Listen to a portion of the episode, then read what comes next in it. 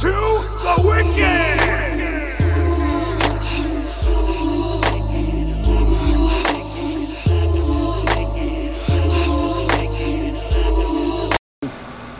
Welcome to Wicked Wednesdays. This is episode 30. None. Okay.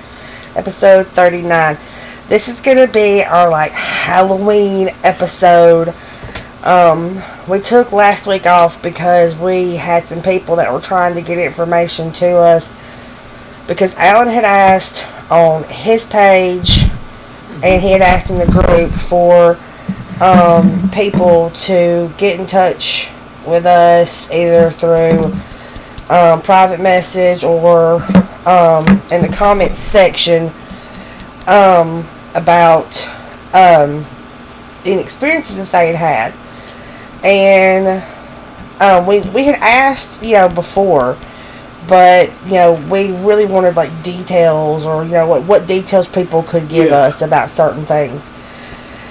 And um, we got some really good um, submissions. So that's this episode. We are going to we're going to talk about some experiences that we've had. Um, trying to think if there's any that I haven't shared. Um, I may say talk about some of the stuff that my sisters told me that she experienced. Um, then we're you know we're going to read um, the ones that were submitted. Um, and like I said, some of them, um, one in particular, we were asked not to use the name, so it's just an anonymous submission. Um, the rest of them are out there, so you know y'all can see them. Yeah. Um, I'm trying to think. Um, the only other thing that we're going to talk about today, um, and the reason why we're bringing it up is because of the fact that it's been all over the news. Um, we are not going to go into too much about it. Um, I've been asked by a couple of people if we were going to cover this about the um, Kamille Cupcake McKinney, the little three year old girl that um, went missing and they uh, found her dead the other day. Um, we will. Um, we, I don't think we're going to do it this episode, hmm but we will cover the preliminary stuff that's like already known. But there's so many rumors and stuff that are flying around right now that like even the news doesn't really know what's true. Right now, most of the news sources are only going by what's in the search warrants, and they haven't released everything that was in the that's you know in the search warrants. Yeah. So there's only like a few things that we know about. Um, And we'll warn y'all before we do shows. yeah, we know we have a lot of people who can't handle. Um, Kid stuff. yeah, so we will put out a um, a warning before you know we release that.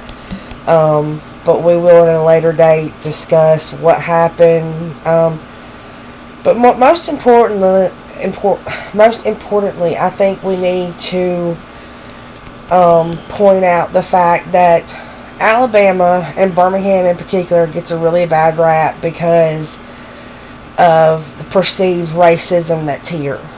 But our community, the entire state, came together because for some reason, when we have missing kids every year, several times a year, but for some reason, this little girl and her story, it it I mean it has affected all of us. I mean, I know that when they released that they had found her, um, people were just stopping where they were at and crying. People at work. I was at work when they released it. People at work started crying. No, you weren't. You were you were at the you were in the Halloween store.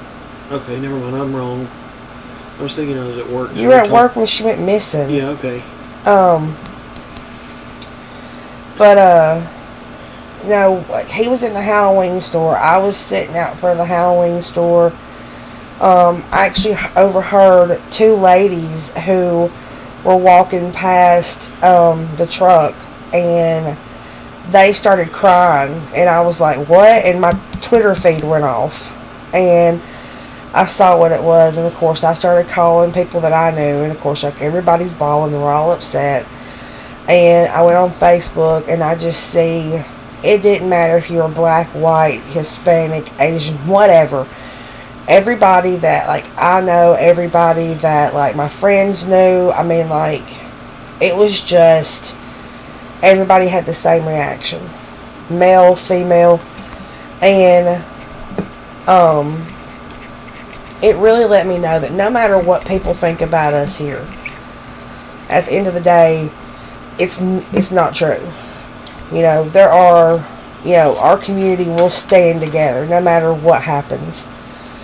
Um, but like I said, the other stuff that having to do with the investigation and all that kind of stuff, we'll get into that another time. I just really feel like that right now our community needs to grieve, and I don't really feel like talking about it.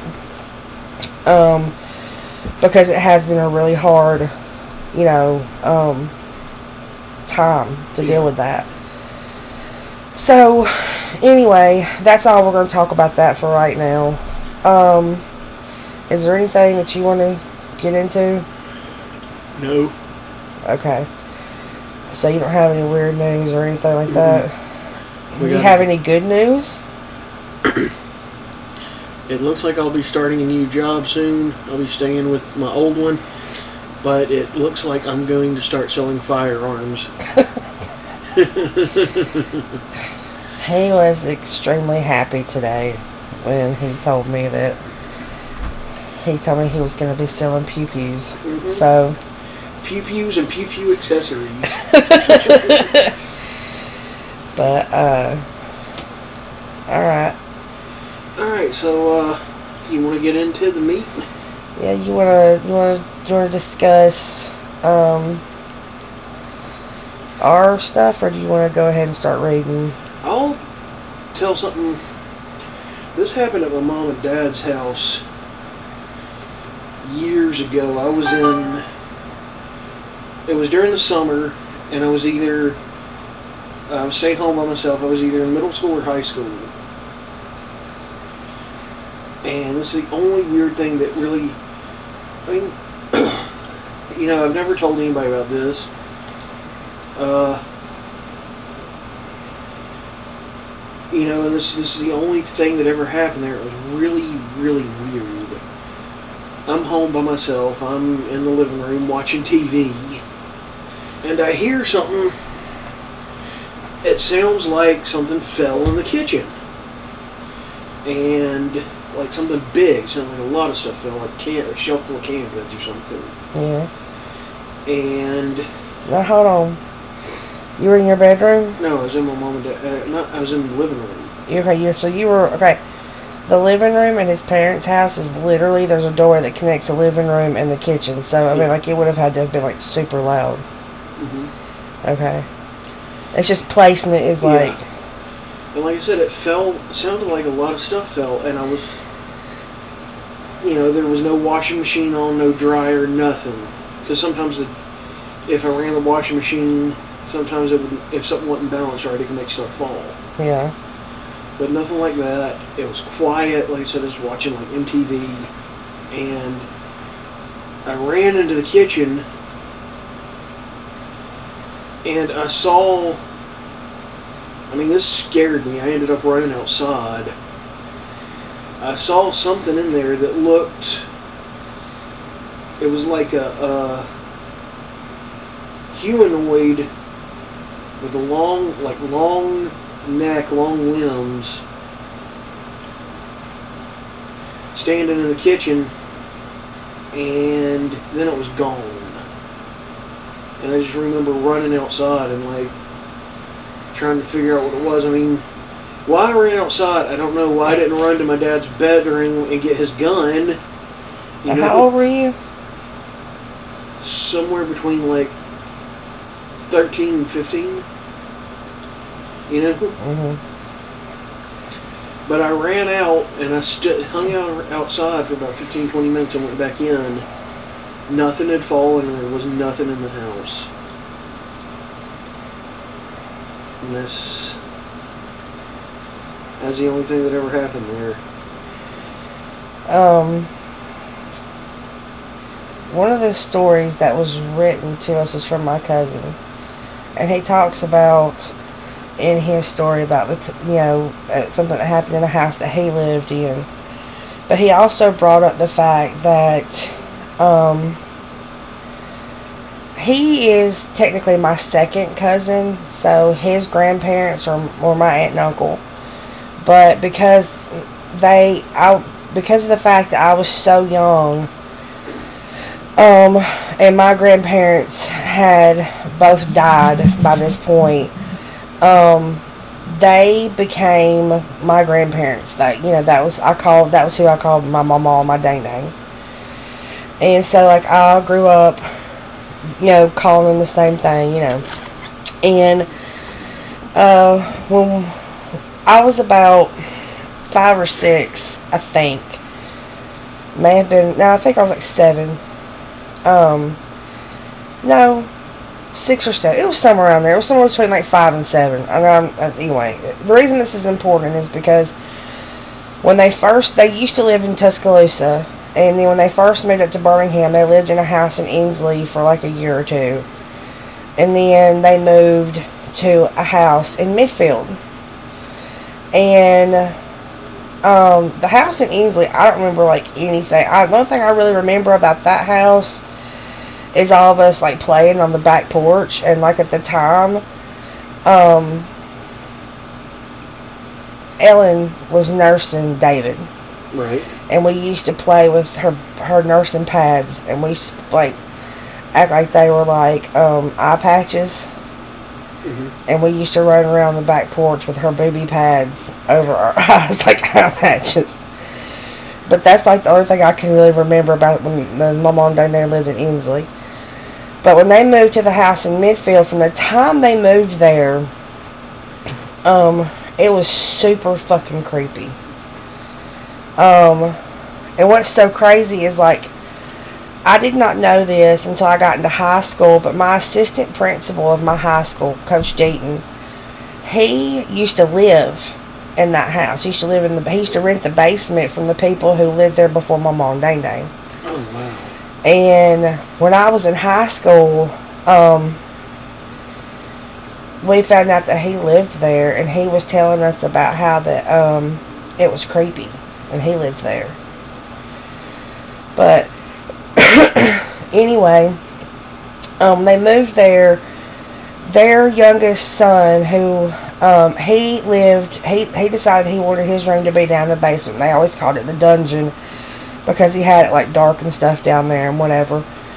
And him and his friend like painted a wizard on the wall and all this kind of weird shit. And um, he was real big into like horror movies and of course porn and all this kind of weird stuff. And so nobody went down there and it stank because I mean he was like a young dude and it just it just stank.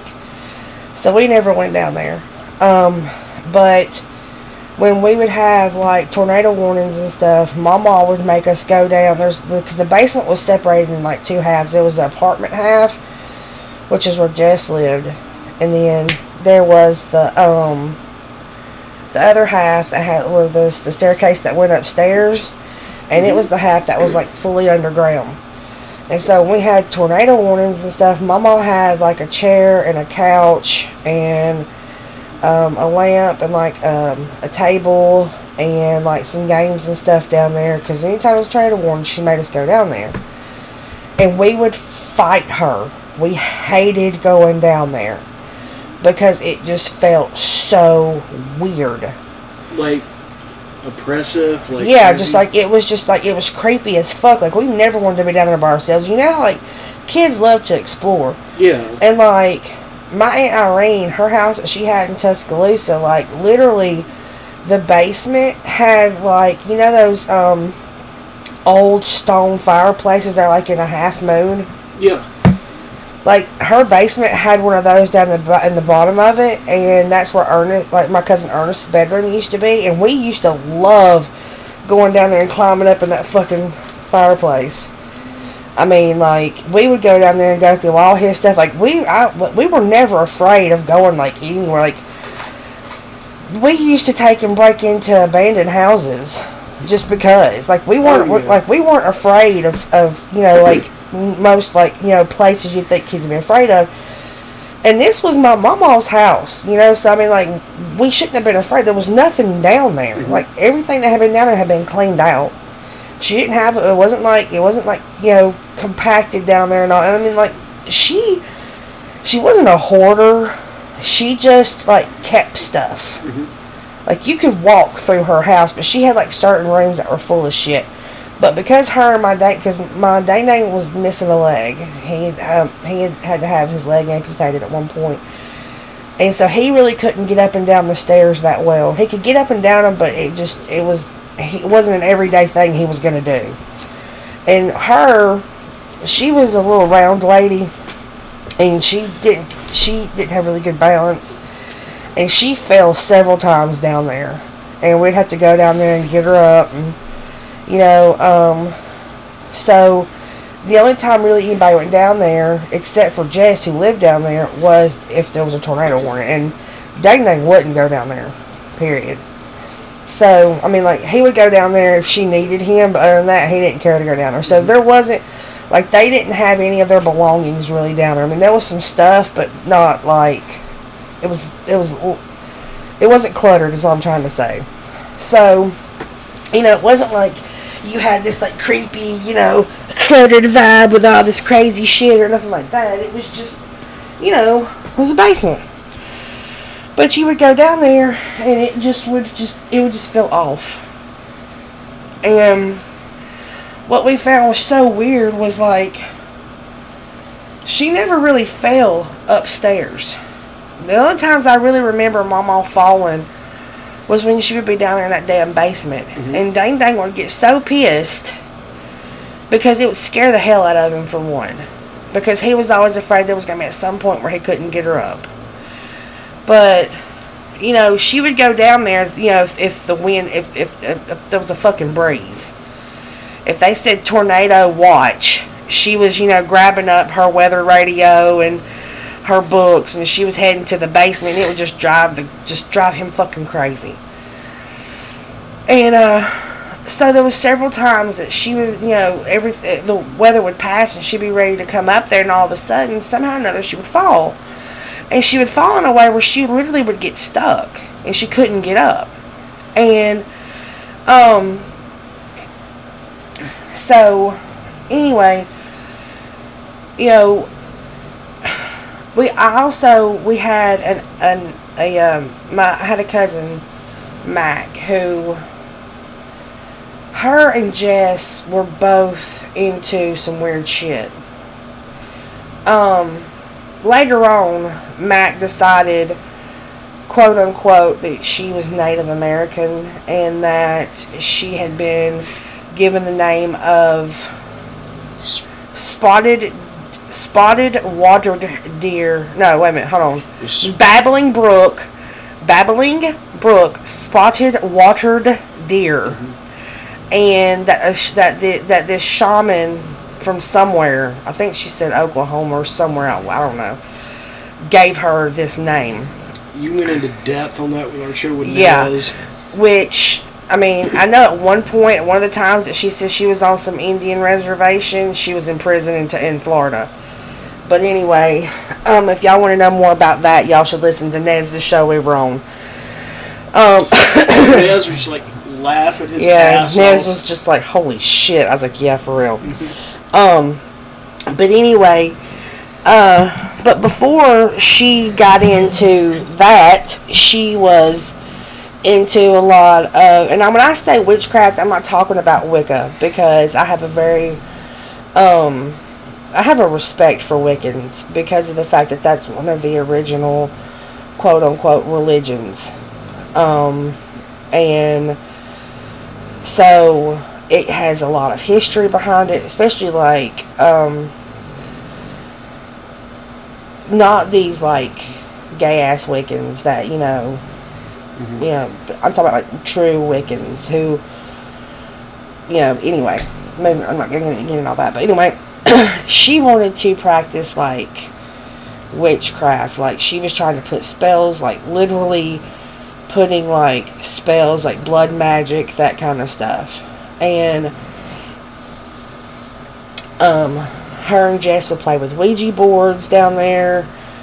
And when my mom met and married um, my dad, Jess was like a baby. Mac was like 12 or 13. And so by this point, she died what, like three or four years ago? A couple years ago. At least two. Yeah. It's been at least two years ago she died. So like I think it's been like two or three years. Um, she was only like fifty something, I think. So she wasn't really that much older. You know, I mean, what twenty?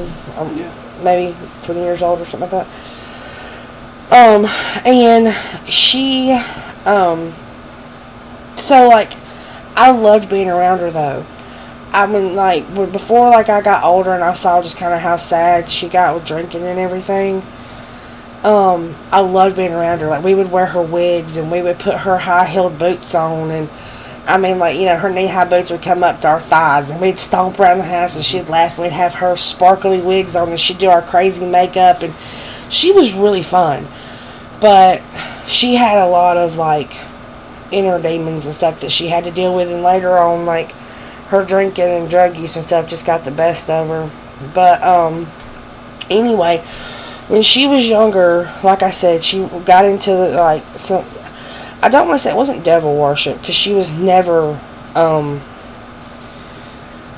she had, like, she just went through, like, a period of time where she was questioning things. And so she was dabbling in this and that and everything. But, um, the, the, the feeling in the house got much darker during this period of time.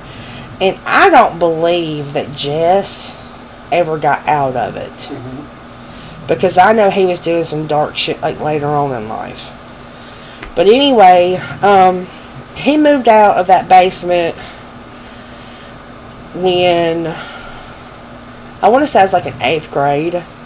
And my sister and a friend of hers decided that they wanted to live there um, my ninth grade year in high school. And it was like the summer before I went in 10th grade. And um, so they got over there and they were cleaning out all of his stuff and they found a lot of weird shit.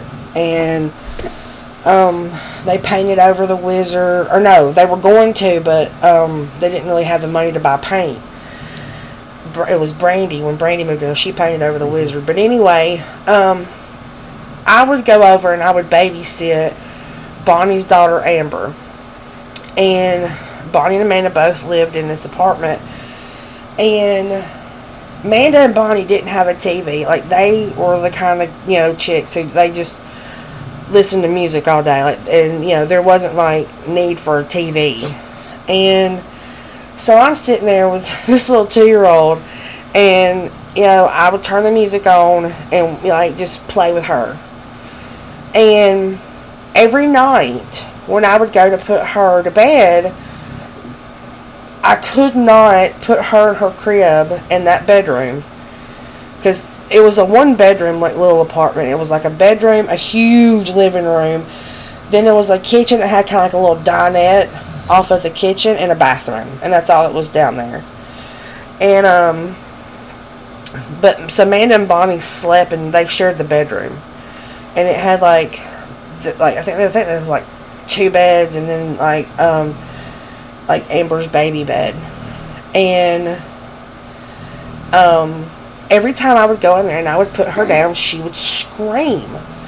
And Bonnie was um at one point had decided, okay, well we're gonna try and take and do um, just let just let her cry. She'll cry herself to sleep. This baby would not cry herself to sleep though. She would literally, she would scream until she'd lose her voice, and I, I couldn't do it. I just I couldn't do it. I was too I was I really think I was too young to handle being a babysitter at that point anyway. So um I would go in there and I would get her and as long as I had her laying on my chest, she would go to sleep.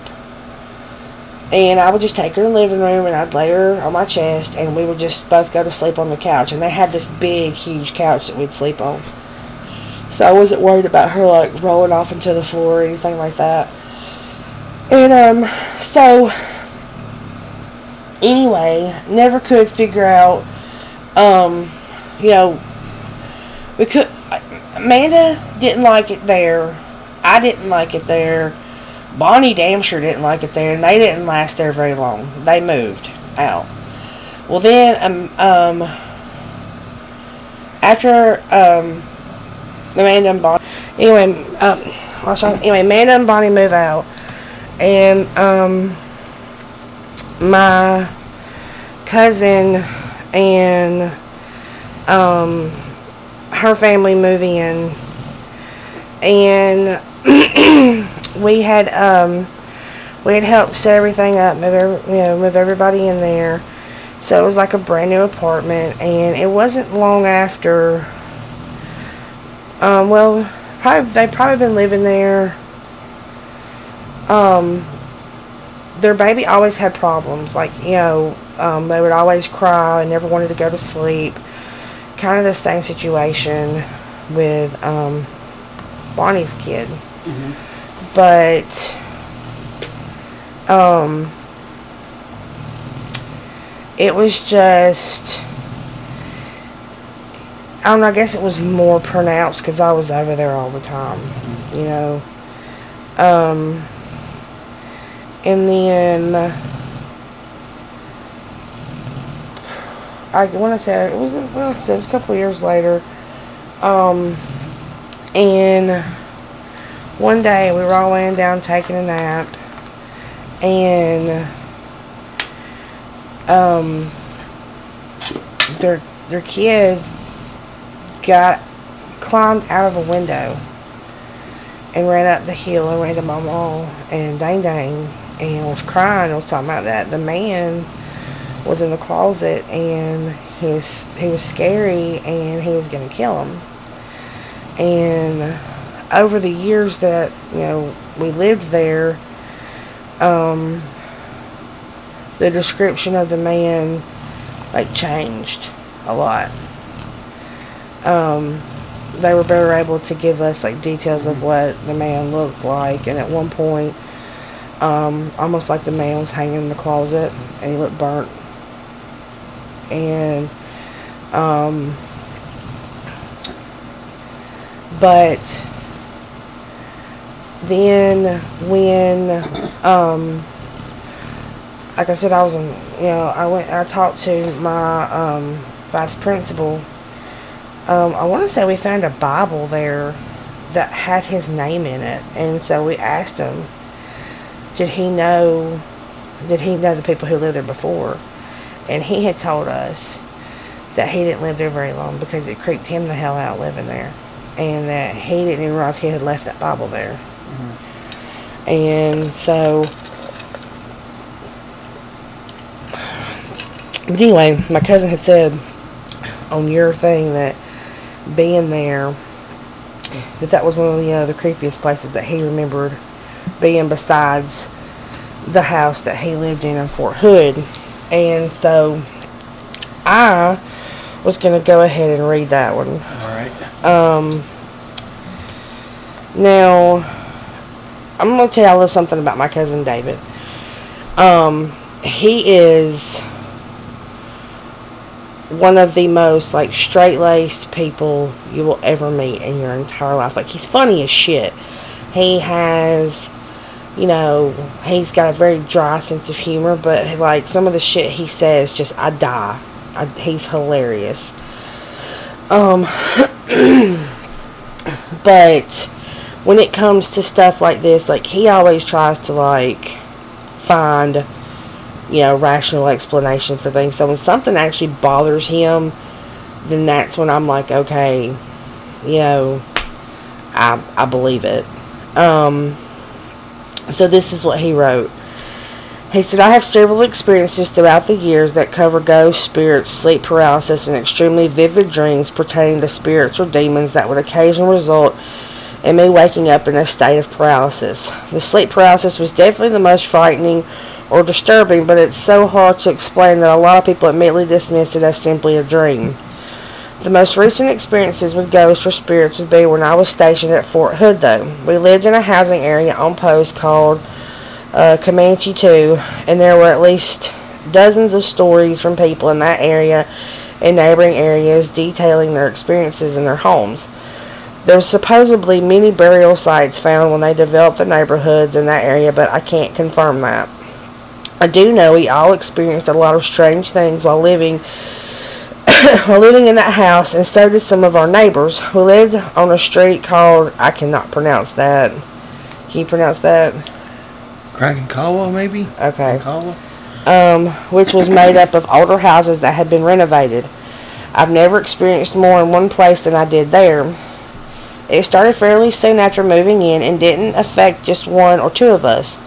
We experienced cabinet doors slamming in the kitchen while no one was near, while, while no one was near that room. Our dog Buddy would stand at the stairs and make noises but refused to go up the stairs quite often. And my son James, who was around two at the time, would argue loudly with someone that was trying to take his bottle in his room. Do you remember when he was telling us about this when we went Yeah. to that that nasty ass ice cream place? Yes. Okay. Um, in addition to those incidents, my oldest daughter Morgan remembers seeing someone pushing an antique style stroller down the upstairs hallway Oh, wow. and my sleep paralysis was more frequent and more intense while living there than anywhere else in my life. It was bad enough that I still get chills thinking about it um, because of the feelings it brings back.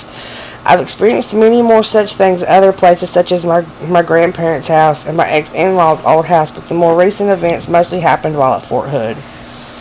Um, he's not the only person I've heard about that has said that Fort Hood was haunted. Yeah.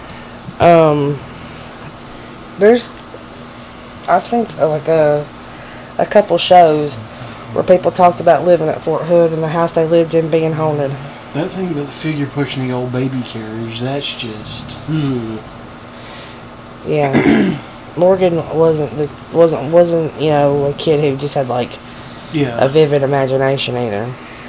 So, um, he um.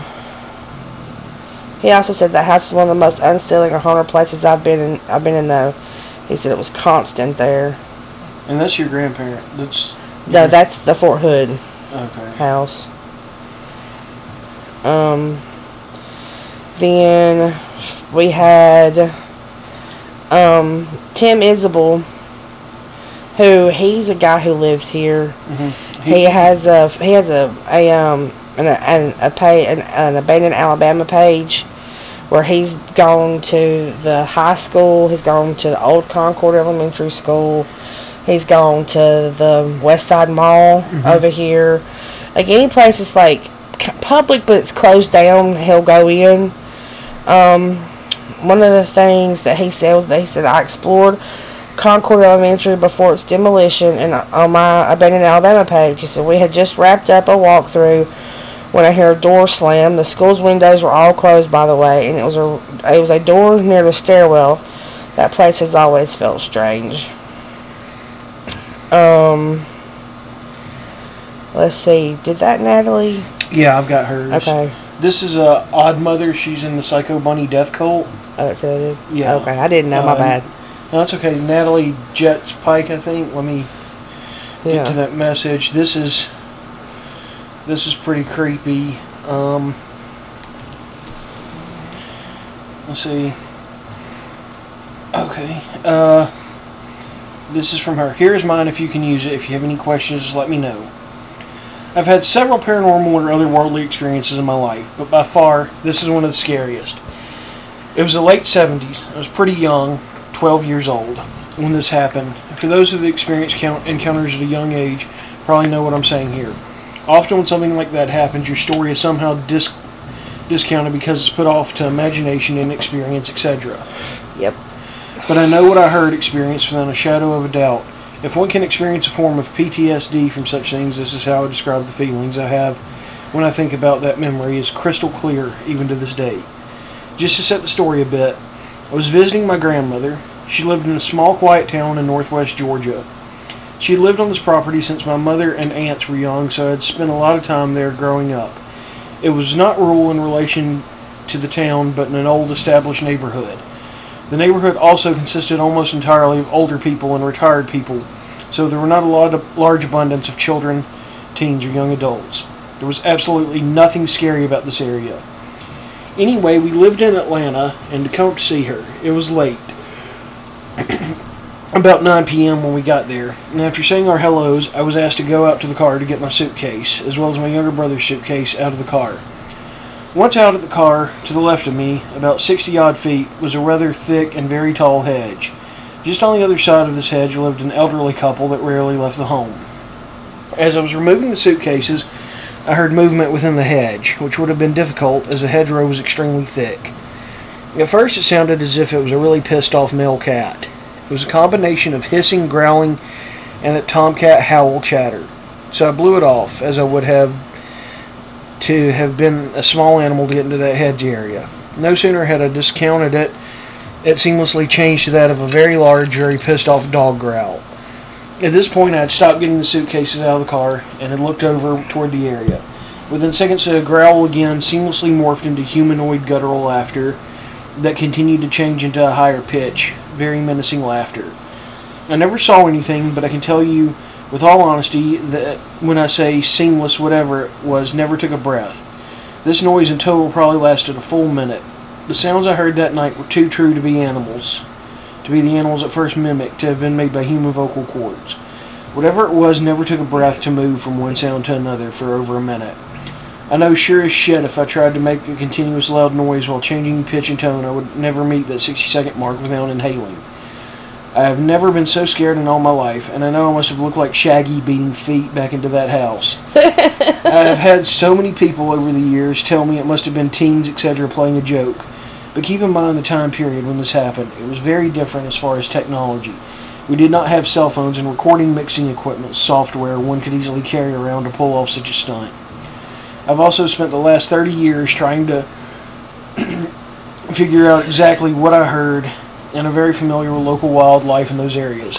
So I'm going to beat you to the punch. No, it was not an owl, it was not a fox, it was not a bobcat, and as some have suggested, no, it was not an escaped patient from the insane asylum. LOL.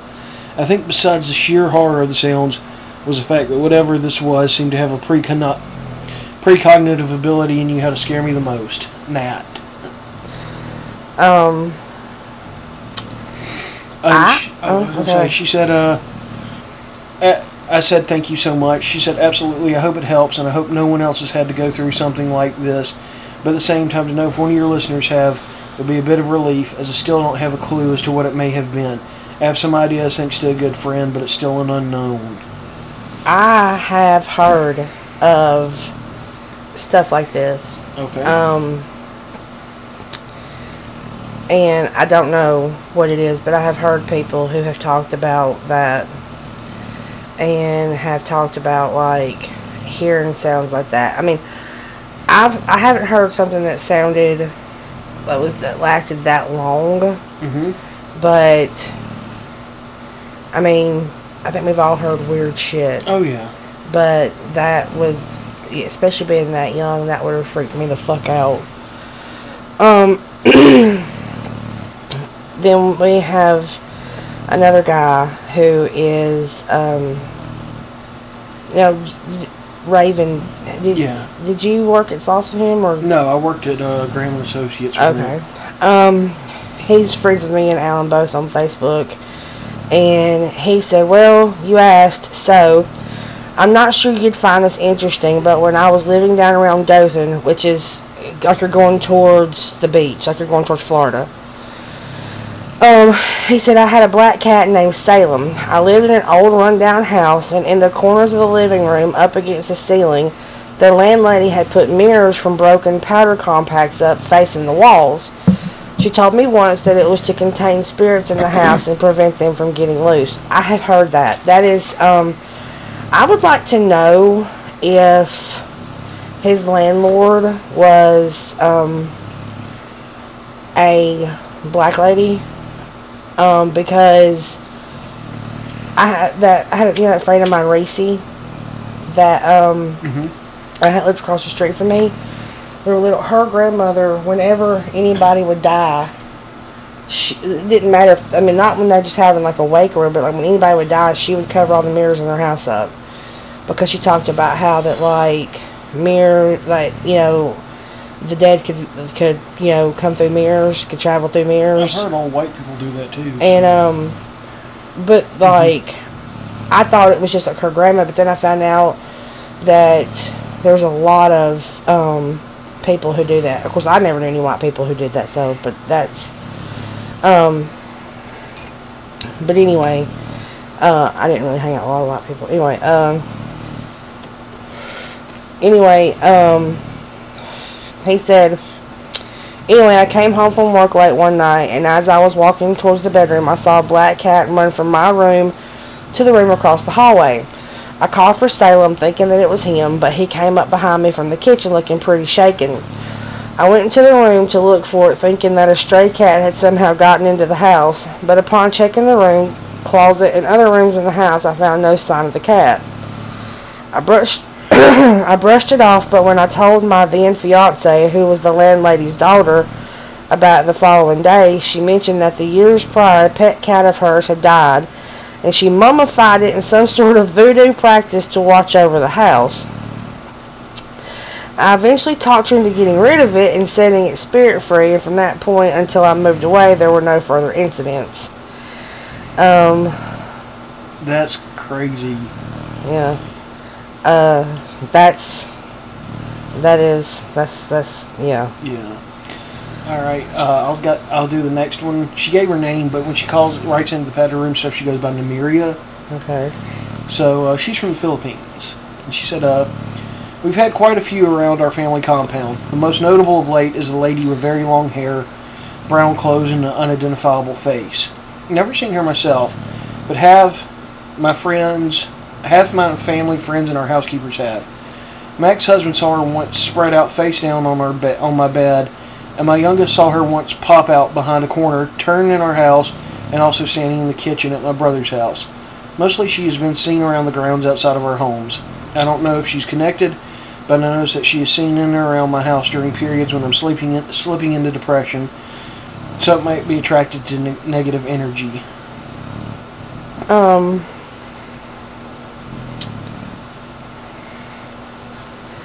I would wonder if that would have anything to do with um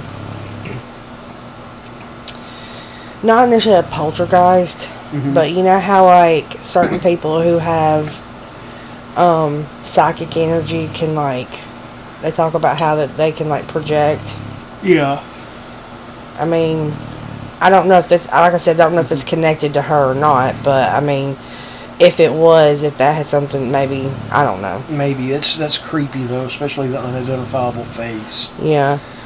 Um, the next two that we have are pretty long, and um, one, like I said, is anonymous, and it was sent through an email, and um, uh. Um, it's anonymous. He goes by an alias. I can give that. It's Zach Black. He's in the Psycho Bunny Death Cult too. Um, I'll read that one, Okay. and then you can read the other one because I don't have that one. That's you have it. Okay. Um, the email that he sent, it has um a lot of uh of information in the beginning of it that I'm gonna kind of skip past, um, because in the in in the um later on it explains everything else that's already in here.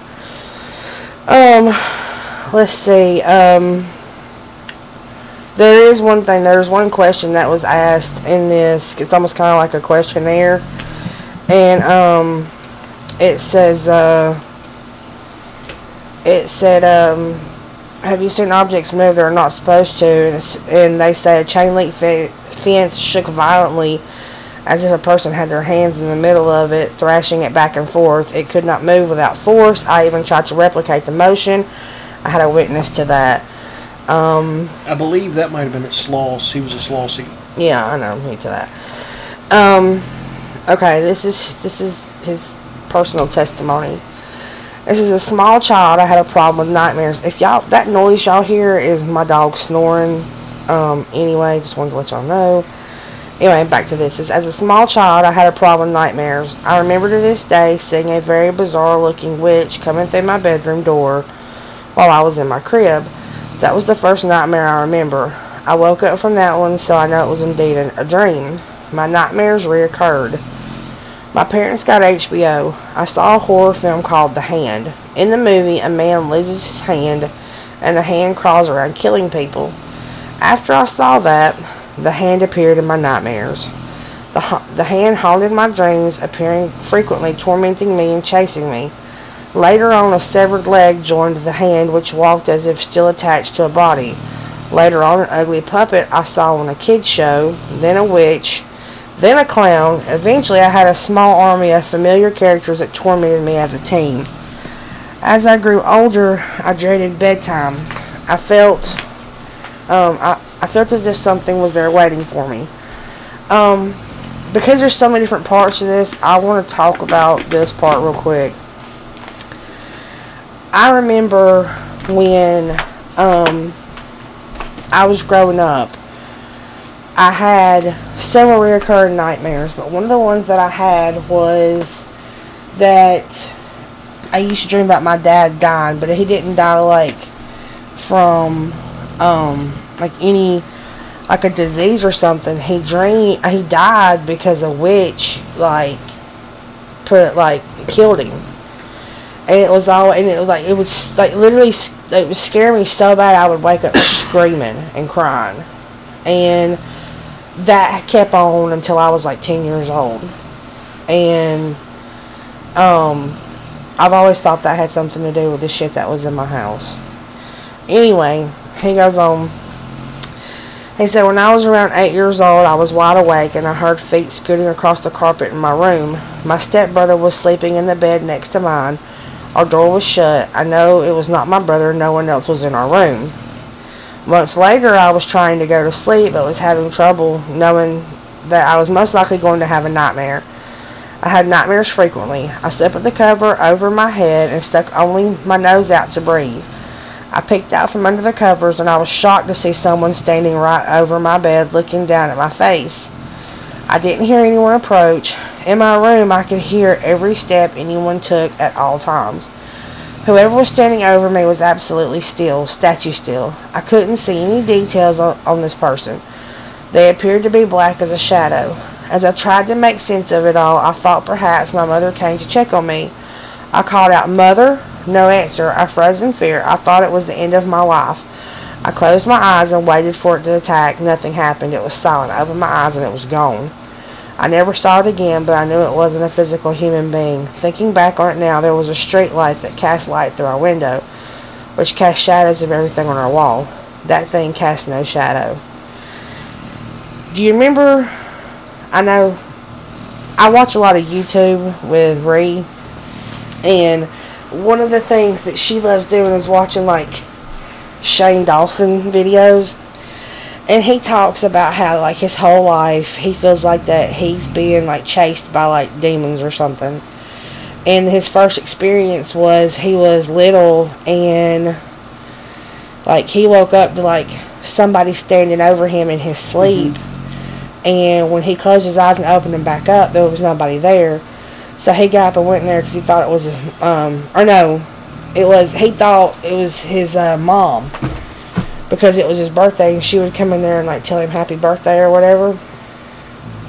So the next morning, he said something to her about, you know, uh, did you come in my room and tell me happy birthday, or something like that? And she said, oh no, that must have just been, you know, an angel or something like that. And so for like for years he thought that like an angel had visited him in his sleep until later on when, you know, he started having like really bad mm-hmm. like issues and whatever. But um so uh, he says, much later, when I was around 10 or 11, I got sick of always having nightmares. I felt like something was visiting me and inducing my nightmares and feeding on them. When it was bedtime, instead of dreading the oncoming nightmares, I turned off the lights and sat for several minutes in total darkness. I told whatever it was to come get me. I was ready to fight. I told it I was sick of it all. I told it I was not scared of it anymore. I told it to come get me and I was ready for it. After that, I really had a nightmare. I spent many years wondering what that thing was and I have been searching for answers. I found stories on the internet and in a book where others have said where others have had this experience. Um, that's like a demon. Uh, one morning when I was around 13, I was riding on the school bus and I felt as if my grandfather was near and telling me goodbye. I thought I was just being depressed and morbid, so I shook it off. I even mouthed the words goodbye, Grandpa. When I got home, my mother and stepfather were crying on the sofa, and they told me that my grandpa was dead. After several questions from myself, I was informed that he had died in the morning that day. Um, when I was 17, some of my high school friends stole a tank of nitrous oxide and we were huffing it out of balloons. Really huge punching balloons. I took a whole balloon load in my lungs and lay down. My heart started to beat rapidly. It increased speed until it locked up. When my heart stopped, I rose out of my body. One may be inclined to think that I was just high. However, when my heart was beating, I could feel the intoxication in my flesh. While I was out of body, I felt nothing except my thoughts. I rose higher and higher into space. Then my heart kicked back in and I fell like I fell what felt like thousands of miles in a second. I got up and left knowing I had died for a minute. Um in one of the questions that he that he answered up here, um it said um was have you ever had out of body experience and he he answers that with yeah my heart stopped and I came out of my body um, one of the things he says when my body when I hit when he's when he hit you know he fell back into his body when he hit my body bounced up a few inches so I thought that was um, Interesting. yeah um, and then it says, uh, if my memory serves me, in 2008, I was helping build scenes and mazes for Sloss Fright Furnace. In case you don't know, Sloss Furnace is located in Birmingham, Alabama, and is a historical site where iron was processed and many people died in misery there. There were also suicides and a speculated murder. For several years, every October, this site is transformed into an event called Sloss Fright Furnace. Mazes and scenes are built, actors put on costumes, people pay to get scared. Regardless of the year, what happened while I was there a month prior to opening night was extraordinary. About six guys, including myself, were working away, and then all of a sudden the lead construction man points uh, points and says, Holy shit, did you see that? A long story short, he saw a man who looked like an old Sloss worker from way back when the plant was still open, going down some stairs that were not open to the public. A few others saw it too, and it happened twice that night. Strange thing was, I saw nothing.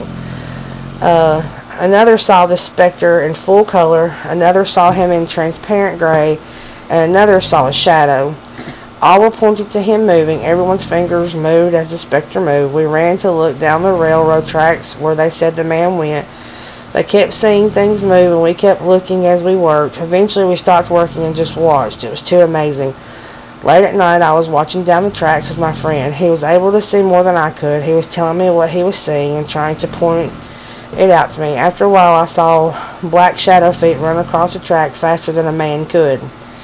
It made no sound, and you can't walk in that area without making noise. There was nothing but feet. The upper parts were transparent to me. I gasped for breath. I returned many times to that spot looking for more. I saw heads peeking from behind steel beams, and when I shined the light, they disappeared. When I turned the light off, they appeared instantly as if they had not moved. My friend went to go get something either that night or the next night all by himself, and when he rushed back saying that a, cl- a black cloud surrounded him, choked him, and told him in his own mind to get out. Can I just say something quick? I'm not trying to call your friend. I'm not trying to say anything. But that's exactly what that jackass Mhm. on what you call it said. Yeah. So I'm just saying. Hmm. Hmm. Okay. Uh, there were no verbal words, but his mind received thought communication. I believed him because I've had similar experiences on top of what we had seen together. Before we started working on construction there, I had many problems emotionally and spiritually. My girlfriend was leaving me, I was in debt, and I had quit school. I was hurt, angry, and I couldn't see a good future for myself, and I was angry at my parents so much that they that we weren't speaking. I got on serious drugs trying to cope, and I really didn't care to live at that point. When I saw these shadow figures at Sloss that month, I became filled with disturbing thoughts. I thought about actually killing people who came to the fright furnace and killing myself. I had also seen figures appearing to still be working there. The thought of people's spirits began trapped working at um, the thought of people's spirits being trapped working at Sloss in a never-ending hell had me very disturbed. It's all I could think about. I was filled with the lowest feelings I had ever had in my life. I could not function anymore, and I knew that place had something to do with it, so I didn't show up for the last week of construction. It helped. I regained a little more mental health by not being there. Later on, a girl and myself stayed in the blowing engine room after Fright Furnace closed. No one else was in there with us, and the doors were closed. We sat in pitch darkness. We heard footsteps go by us, and no doors opened at any time. She started to snap pictures, and she got a skewed shadow figure standing above us on a walkway that was closed.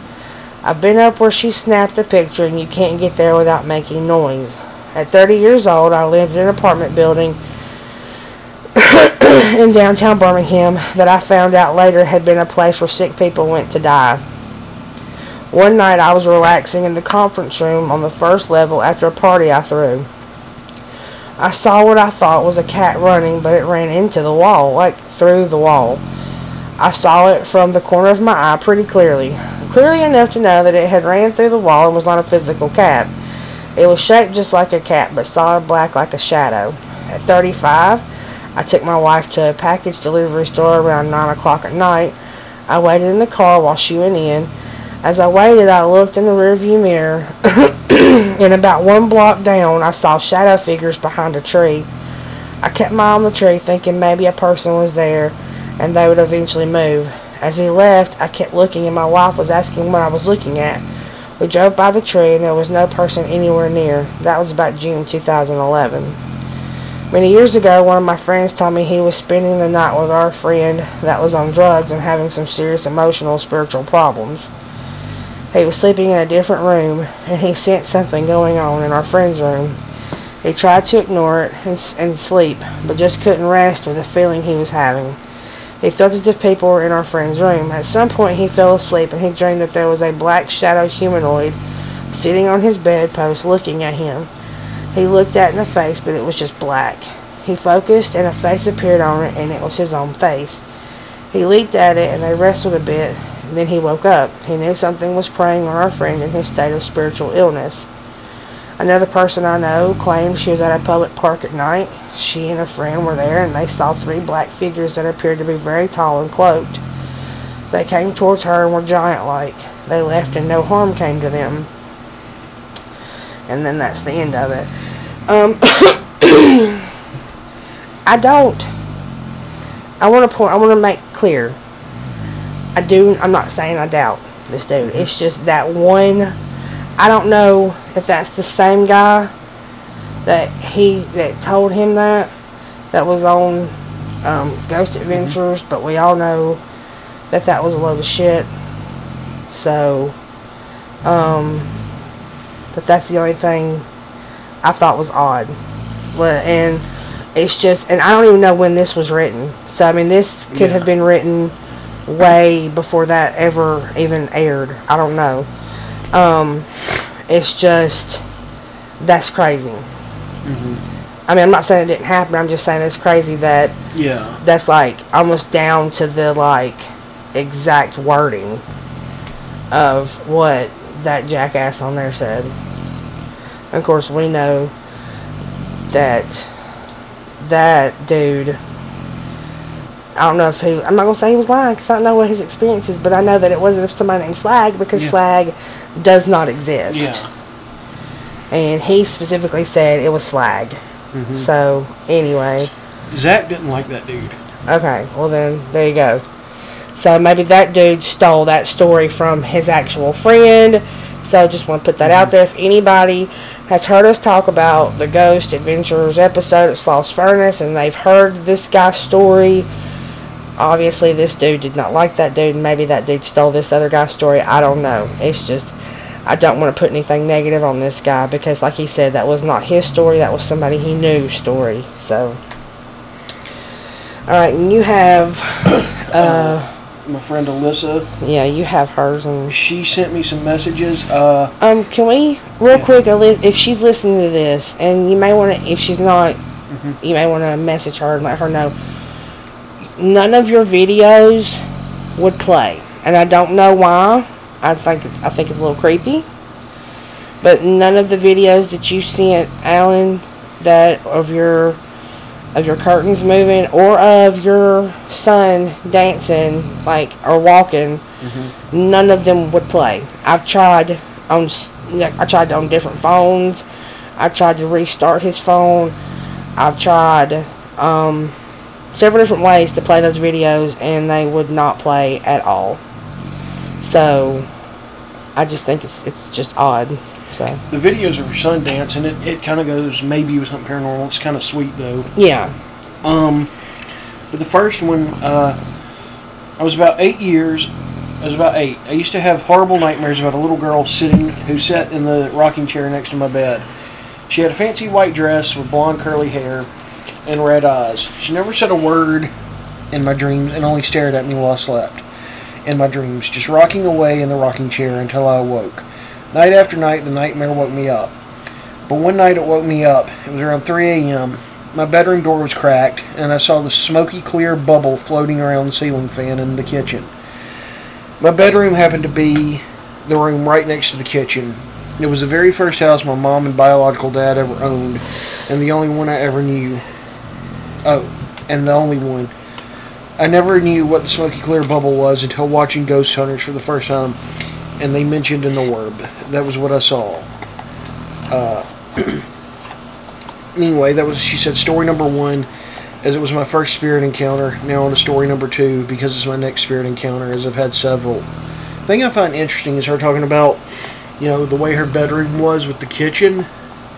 At my mom and dad's house, my bedroom, I could see into the kitchen, mm-hmm and I hated being able to see into it unless the oven light was on, because we had a light above the oven.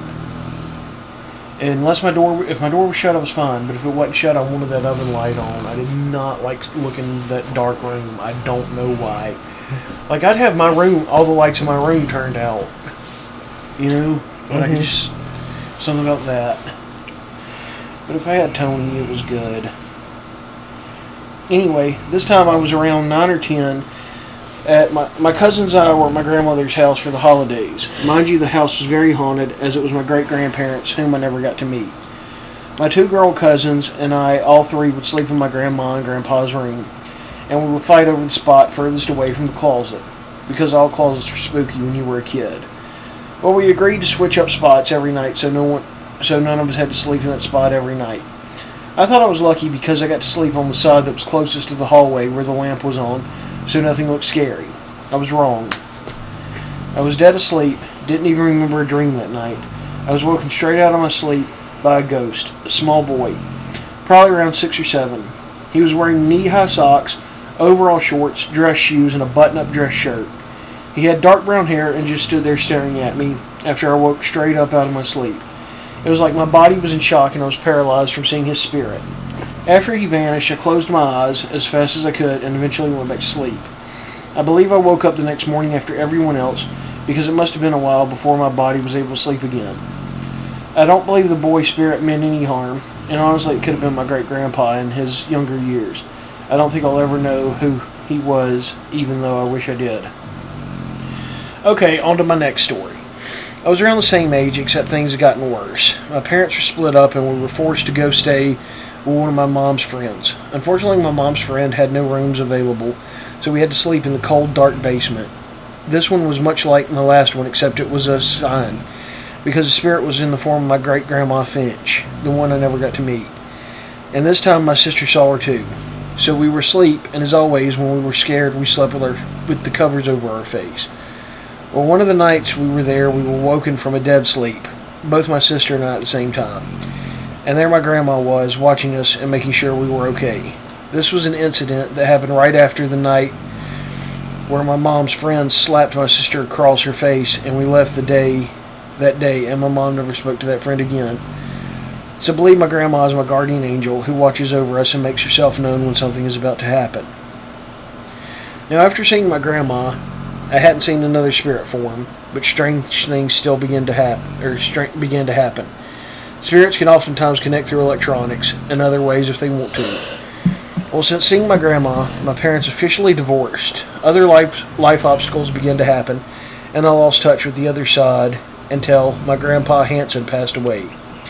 We went up north before I had my son, and I'd seen my grandpa in the nursing home before he had passed. It wasn't good.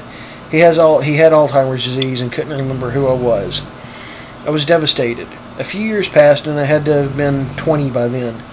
We got a phone call saying my grandpa had passed. It was the night before that my mom and I knew something was up because our phones kept ringing. Even my boost phone that had been out of service for several months was ringing, and when we answered them, we got nothing. After hearing the news of my grandpa, we pretty much figured it was him trying to get in touch, and our phones only did that that night. The next thing that happened was when my deceased husband and I lived in an old house built back in the 30s. There was this recliner in the living room, and one day we woke up to the recliner being turned completely around, facing the corner. At first, I thought it was my husband, and he thought it was the same thing about me, but it wasn't. The kids never wanted to sleep in their own rooms after that. We stayed in the house three years, and nothing ever happened except for the recliner being turned completely around. It sure did feel good to get out of that house for good, though. I know that much. the next encounter I had was personal. It was nearly a week after my husband's passing. After being at my mom's for almost two weeks, I decided it was time to go clean my trailer out. The one him and I bought together and was fixing up. There was a picture of me in kindergarten eating a cookie, which Jamie loved because he was a big sweet eater. Well, while we were there, I was of course upset, packing up my things, and all of a sudden the front door slams. No wind outside or anything, and the picture of me eating that cookie flies off the coffee table. My mom and I took that as a sign to quit, uh, to quit mopping and pack up my stuff and get out of there so I could start moving on. That was the last encounter I had before seeing my curtain move in the video I sent you. And after my great uncle Jeff just passed away not too long, maybe a week before seeing my curtain move. Was it moping or mopping? Uh, M O P I N G? Um, Mo- moping? I don't know. I thought it said moping, but anyway. Anyway, one thing about my Uncle Jeff was he liked to hide in the closet at my grandma's house and scare us as we walked by. He'd hide behind anything to give us a good scare. He was the goofiest, best uncle we could have had. He also loved to dance, and my son, who's on the spectrum, seemed to have pick up, picked up Uncle Jeff's slack by starting to dance on our walks down to the bus. I'm going to send those videos too. And she sent a smiley. And then uh, that, those were stories, and she sent videos of her son dancing, which didn't work. Like I said, I really wish that we could have seen the videos just because, you know, I think that's sweet. hmm Um, our last, which I had people who were like, "Oh, I've got stories." You know, I'd send them, but it'd be too much to send. It's never too much to send. Yeah. I mean, it like I've told Alan, and I've said this, and I was, I'm gonna tell y'all, if you want to send, because you can send audio files, you can like, I mean, Facebook Messenger, you can go on there and make like a, you know, and, and send it like do a voice message thing and send an audio file. Um, if you ever want to hit us up on Skype, we can do that. Um, if you want to type it out and just send it to us one day, you don't even have to. You can be like, "Hey, I don't want y'all to use my name." We won't. Yeah. Um, but anyway, Sorkness had come had um, had left a couple of comments on our the last time that we had asked for people to um, get you know give us some examples, and um, he had just you know said like a, a couple little short things, and so when I you know when we asked for details, um, he posted he sent this to us yesterday, and I was kind of kind of glad that we waited. Mm-hmm. Me too. I mean, because I mean, um, but he says uh, at the hospital there's one ghost that hangs around the operating rooms. Some of the staff have had have had encounters with it. They call the ghost Bob, And in the original building, mainly where the nuns used to live, security have had very strange things happen, like the lights being turned on when they were turned off and sounds of the doors being open and shut. And a lot of that happens when security is locking down the building, so it's to the point that some of the security staff won't go in the building, pussies. That Uh, put that. I know. Yeah. Um, well, they can go and read it. It says the ones that uh, the ones that Will told me that they can't that they can lock up the building in record time. Hope that brings some light as to what is going on in the hospital. Love the show and don't change a thing. We appreciate that, but he also gave an update. He said, "I quit that job two weeks ago. Got a good job, 125 miles from my house, refurbishing military trucks for civilian companies. I'm glad you don't have to deal with that shit." Um, we uh love the fact that you love the show. We're just doing this because it's fun. Um, I was talking to my mom about this. Um, and you know, I always, you know, I get irritated with myself because like we'll be reading something and I'll be like, oh yeah, you know, I, something like that. I, you know, I've heard something like that before, but half the time I don't even believe myself. You know, like I will explain away a lot of the stuff that I hear. Like I'll say, well, yeah, I've heard that, but I don't know what it was. Um, just, just because of the fact that I was always like, every time, every time that something happened, like you know, I forget which one of them it was. Said something about you know that I think it was um, what's her face about the hedge Yeah. when she was talking about you know Odd little Mother. yeah little kids you know nobody pays attention to what little kids have to say. They really don't because when you know I was growing up and I would go like my dad knew shit was happening. He wouldn't talk about it, and if you brought it up, he'd shut you down. My mom would find some sort of you know explanation, even though it made absolutely zero sense. My sister was the only one to be like, "Yeah, you're fucked," but that's because she was dealing with shit too. She was seeing and she was hearing stuff, and the episode that we talked about religion, one of the hours that we lost, she talks about this medium that she used to go see. wasn't I don't really. It wouldn't be a medium because she didn't talk to the dead. Um, A seer? Psychic, maybe? I don't really know what you would call her because like she wouldn't take money. She was an old lady um who was um she would tell you to donate to her church or you could take and bring her like baked goods and stuff like that. And she would always tell you that, you know, her visions did not come from her, they came from God and she could only see what God let her see. So she didn't answer any questions. She didn't do like you know your love life and all this kind of stuff. Um, and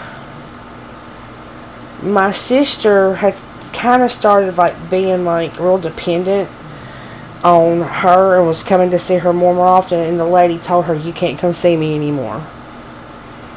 And she wouldn't see my sister anymore because she said that my sister was putting too much faith into what she had to say and not into what you know what her faith needed to be at.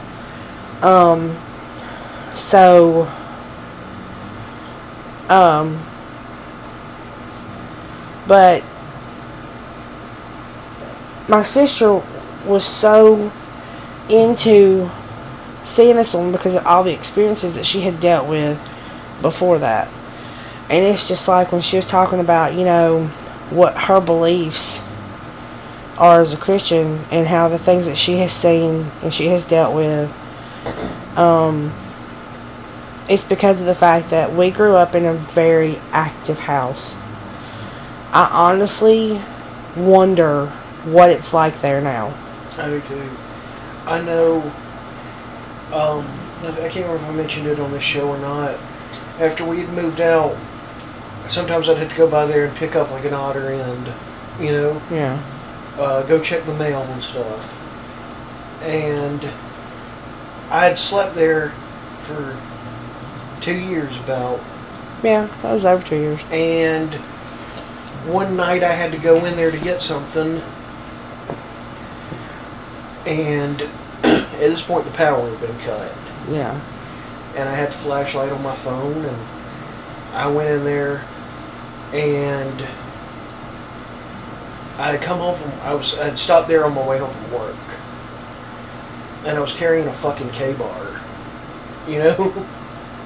So, like I stopped and I had the Ka-Bar in the car Mm-hmm. and I and I started to go in, and I just I, I, something fell off, you know, and I went back and got the knife, and went in there, and I had the flashlight on. I didn't even have it sheathed. If that item, I forget what it was, if it hadn't been right there where I could have got it, I'd have told you it was gone. That's how bad it felt in there. See, I just don't know. Like, I mean, I just remember the night that you went over there to get something, and this is before the power, before the, we cut the power off. Um, that guy, like, you had shut the door, but you didn't lock it, and that dude like opened the door and was like walking in the house on you, and you like had you were standing close up to the door to like slam the door shut and lock it. it. Yeah, but it was just like it was so crazy. Like that would, I mean, that right there let you know that like because you could see inside the house there was nothing in there. Like the blinds were gone. So like that's what was so crazy to me was the fact that like he could definitely see in the house to know there was nothing in there. Mm-hmm. There was nothing there for him to take or to, to try and rob. He could definitely see you. He obviously saw you go in there. You know, I mean, like, like I, I think that, I don't know. I mean, I think that that has a lot to do with like the uneasiness of it, because now that the lights are off, you didn't know if like there could have been somebody like sleeping in the back or whatever because I I I don't know how y'all feel about this, but I have a um pellet gun that looks like a a um, Smith and Wesson um what forty Yeah. and uh it's got like the CO2 cartridges in it and stuff and I have the mel- the metal pellets. And I would go out and stand on my back porch and I would shoot it into the woods behind my house. And you would hear like the crackheads and the homeless people out there yelling at me to stop shooting them and I kept shooting them because they were on my property and because of the fact that I swear on everything that is holy when we were cutting down trees. Mm-hmm. On that back that when me and Travis were cutting trees down that bottom part of the bank we saw a um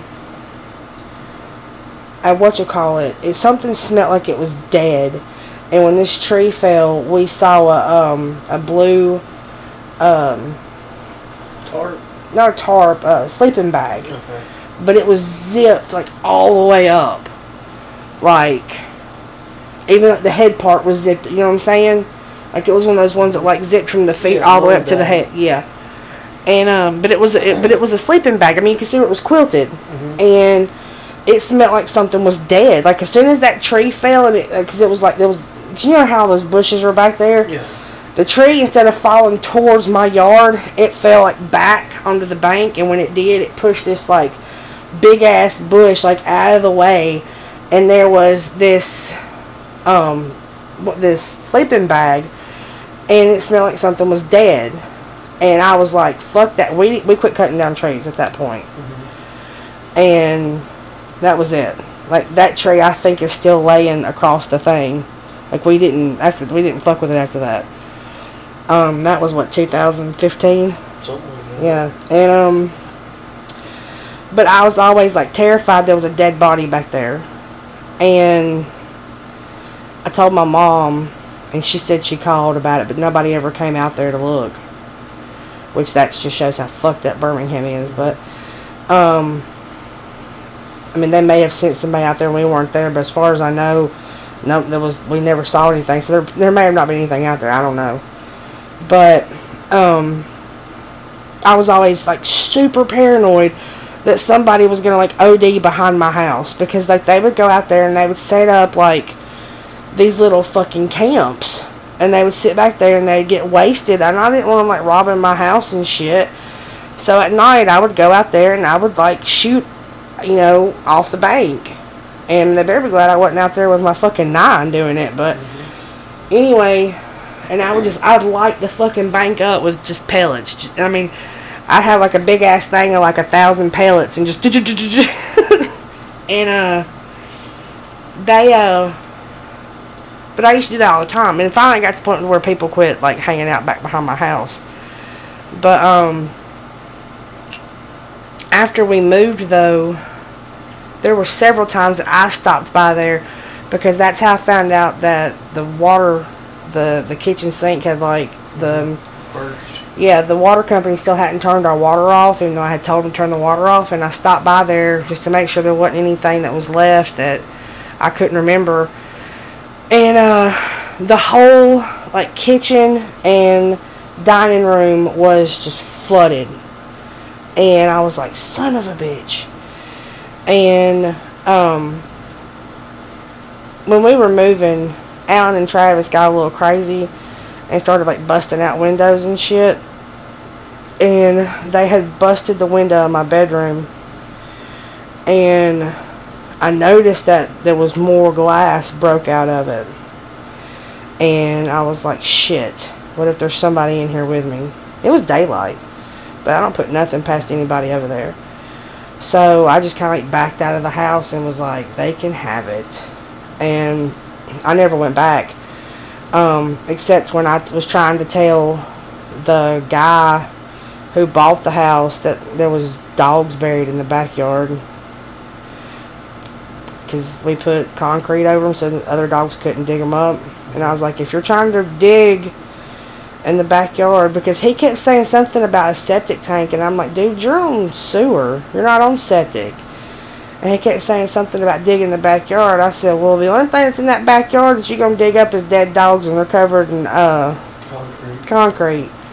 I was like, now, if you want to dig up the uh, the uh, garage, uh, I don't know what's underneath that. But uh, yeah. Anyway, I've often wondered like what that house is like now that it's had so much remodeled. Because I know anytime that we did any work in there, like shit got real.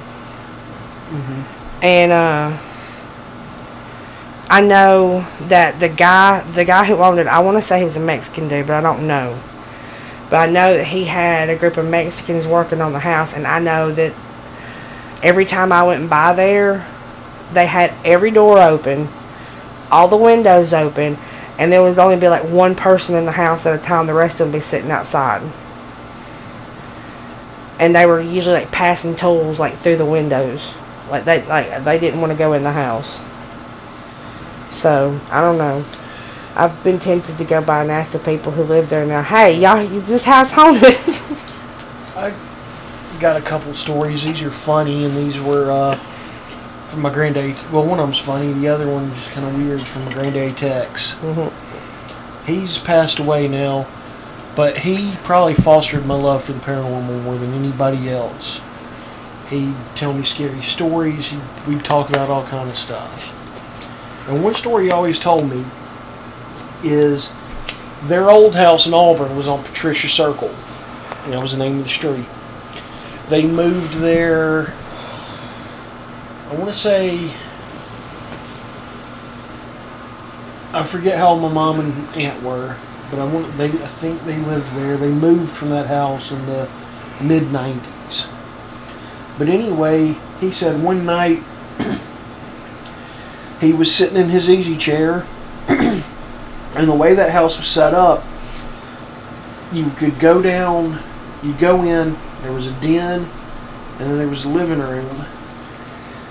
And the living room was, uh, there was a hall that led to the back of the house with their bedroom, the guest bedroom, all that stuff. But you could shut a door and block it off. And he said he was sitting there in his easy chair and he heard something going down the hall. He said, "Look, flip." went clip clop, clip clop, clip clop, clip clop. That mama. You know, my grandmother was asleep at the time, and he just sat there and he looked. He, he loved his newspaper. Just, I don't know. I'm not trying to interrupt y'all. You can tell him. My mom just opened the hallway door, and I thought Alan was fixing to shit his pants. That wasn't expected. but uh, he said he just sat there with his newspaper. He read. He get like two, or three newspapers a day, you know. mm-hmm. And he just lowered his paper and looked down the hall, and he didn't see anything, and something padded down the hall. Said it sounded like my mom and aunt running up and down it when they were little. I never experienced anything in that house ever. Yeah. And then uh, he said when he was a kid growing up, he grew up in Greenville, Alabama. And Where the Whistle Stop Cafe is. that's in, uh, I thought it was in Greenville. no, Oh. it's like in Irondale. It is? Yeah. What's in Greenville? There's something in Greenville. I'm not sure, honestly. But, uh, I know people got uh, Greenbow yeah. from Forest Scout, and they're like, no, there's only Greenville. Yeah, but he grew up in Greenville, which is kind of in South Alabama. And he would, uh, you know, travel. He'd walk everywhere pretty much. And there was a house near where he lived that everybody thought was haunted. Nobody stayed in it long. He told me, you know, he said, uh, people you know, that people would move in, and if they didn't have them, you know, they'd get guard dogs all of a sudden. You know, you'd see like the uh, the man of the house and stuff sitting out with a shotgun, walking around. You know, it'd be late at night. If you woke up, you'd see you know somebody with a lantern walking around with a shotgun. And he knew some people who had be, who had befriended some of the people that lived in the house briefly, who spent the night. Said you'd hear chains dragging and stuff never, you know, but that house did not stay lived in. And this was during like the depression, I think. Yeah. Anyway, he he had another he had a cousin or uncle that he had to walk that road every night from work. And he would not walk it unless he had his knife open. So he said he was walking home one night and he was coming near that house and that house was on top of a hill and you'd go down, you know. And there was a uh, when you got down the road, I always kind of say washed out, so it's kind of sandy at the bottom. So he's walking and he gets near that house, and all of a sudden, he, every time he hears a step, he hears swish, swish, something behind him, you know. Mm-hmm. He's he speeds up, it speeds up. He ends up he bucks it down the hill and he gets that sand pit, and he's hearing it, and it slows down with him. He looks down and he realizes he was wearing new corduroy pants, and what he was hearing was his legs brushing each other. but he said he was so scared, you know, he just knew something had come out of that house after him. he also told me he said around that time, um, there was a man, you know, and he all every year, you know, he'd plow his field. And so one year it started turning up human remains. And they don't know if it was an old slave cemetery or an Indian cemetery. But you know, he had been plowing it for years. And you know, as you plow, the earth gets down. Yeah, I know. But most farmers, I mean, like they'll have a harvest one year and then they'll plow somewhere. Like they, that's why they have to rotate the crops because it it erodes the soil so bad. Well, like I said, I'm not sure how long this has been going on, but he said, you know, that one year the guy started plowing and uh, human bones started coming up. what year was this? This had been in the 20s or 30s. I wouldn't think it would be like an old slave cemetery because And he said, you know, it was, that would have it wouldn't have taken that long for that to have popped up. like I said, this was, uh, he told me about this. He's been dead since 2010, Yeah. and he told me about this when I was like a teenager. Yeah. So I'm just, you know, so No, I mean that Yeah. shit happens all the time. And my dad always told me that, that when he lived in Clanton, and I think this is kind of cool. There, there was a farmer who had some property, and that property's been in the family for years. And there is a big old cow pasture, and cow pastures are kept clean. You know, there's just grass for the cows to graze. hmm But in the middle of this pasture, there is a copse of trees. And this is not huge. It's probably about the size of a house, you know. Uh huh. No, keep going because I think I was talking about. it. Go ahead. Um, and he told me that the reason they don't mess with that is in those trees there's a cemetery. They don't know who's buried there. They don't know if it's was slave cemeteries, family, what. But it's just they figured out a cemetery because you know graves will sink. Mm-hmm. and they found that, and the farmer decided they never messed with it. Um, Clanton is a very um, that whole like from Clinton on down Mm-hmm. is uh is a really uh Active. yeah area. That's where Alyssa lives. I'm not sure how much of this happened because just from gathering her Facebook profile, I've never met her in person. She was friends with somebody I was friends with and posted some funny shit, and I was, oh yeah, okay, I'll be friends with them, you know. hmm But uh, she lives in Clanton. Know, Prattville's like Yeah. right below Clanton. Yeah. So I'm not sure where all these encounters have taken place. I know some of them I think took place when she lived up north. Well, you know, they talk about um, the haunted highway. Yeah. You know, I mean, you had like Hank Senior talk about it. You've had several people have talked about it and have seen, you know, car lights. It's, I mean, to the point where they've seen like old carriage and buggies. I mean, there's an old um, Civil War uh, cemetery that's out that way. There's, and I mean like a nice Civil War cer- Mhm. uh, cemetery that's out there. Um, there's um, that's where a lot of um, the a lot of the the the tribes and stuff are out there, um, like down South Alabama. Um, but I've heard a lot of stuff about Clanton. I know this. Um, like I spent a lot of time down there. That's where my dad's from, and uh, I wanted. I had a ca- I had a tent, and I camped in the backyard with my dad and stuff. I was little, Mm-hmm. and I wanted to camp in my grandmother's woods with him. Mm-hmm. He said, "Okay," and you got to realize at this point, like I had played in those woods my entire life, always during the daytime, never scared, and I was with my dad. Yeah. and not, you know, dad, what, Yeah, I just know how you are about your daddy. you know, I felt went around him, fucking Godzilla. I wouldn't be scared, you know. Yeah. But we got out there, we set up a camp. He even made a little fire. We had he found this these old pieces of metal out there. It's like an old stove. Mm-hmm. Built the fire in that. You know, we, we make our little hot dogs, make our little s'mores. And it's time to go to bed. Mm-hmm. And he does have his gun. Mm-hmm. Always.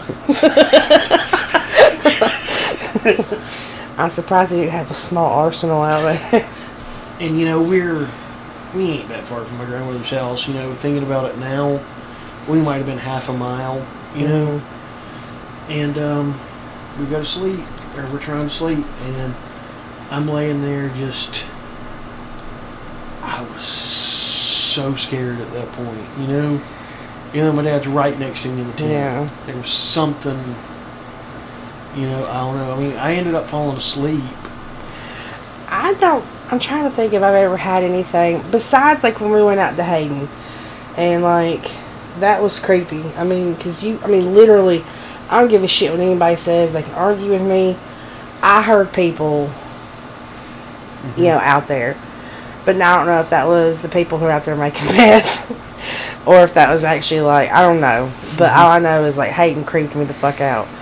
But I, I was always so terrified of the woods because of my dad that that's the only reason I didn't want to be a Girl Scout Yeah. was because I was told that I'd have to go to like camp, mm-hmm. like, like go to camp and like go out in the woods and stuff. And I think that's why my dad wouldn't let me go to Camp Cosby. My he he didn't. he- you didn't go out in the woods and you didn't stay in the woods after dark.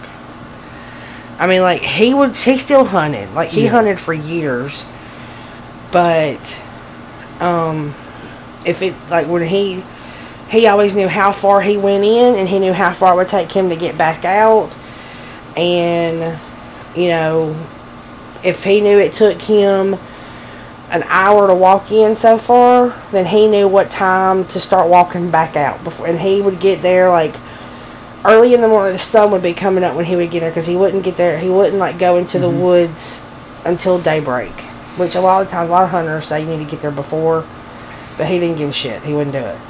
And he would leave before it even got remotely dark.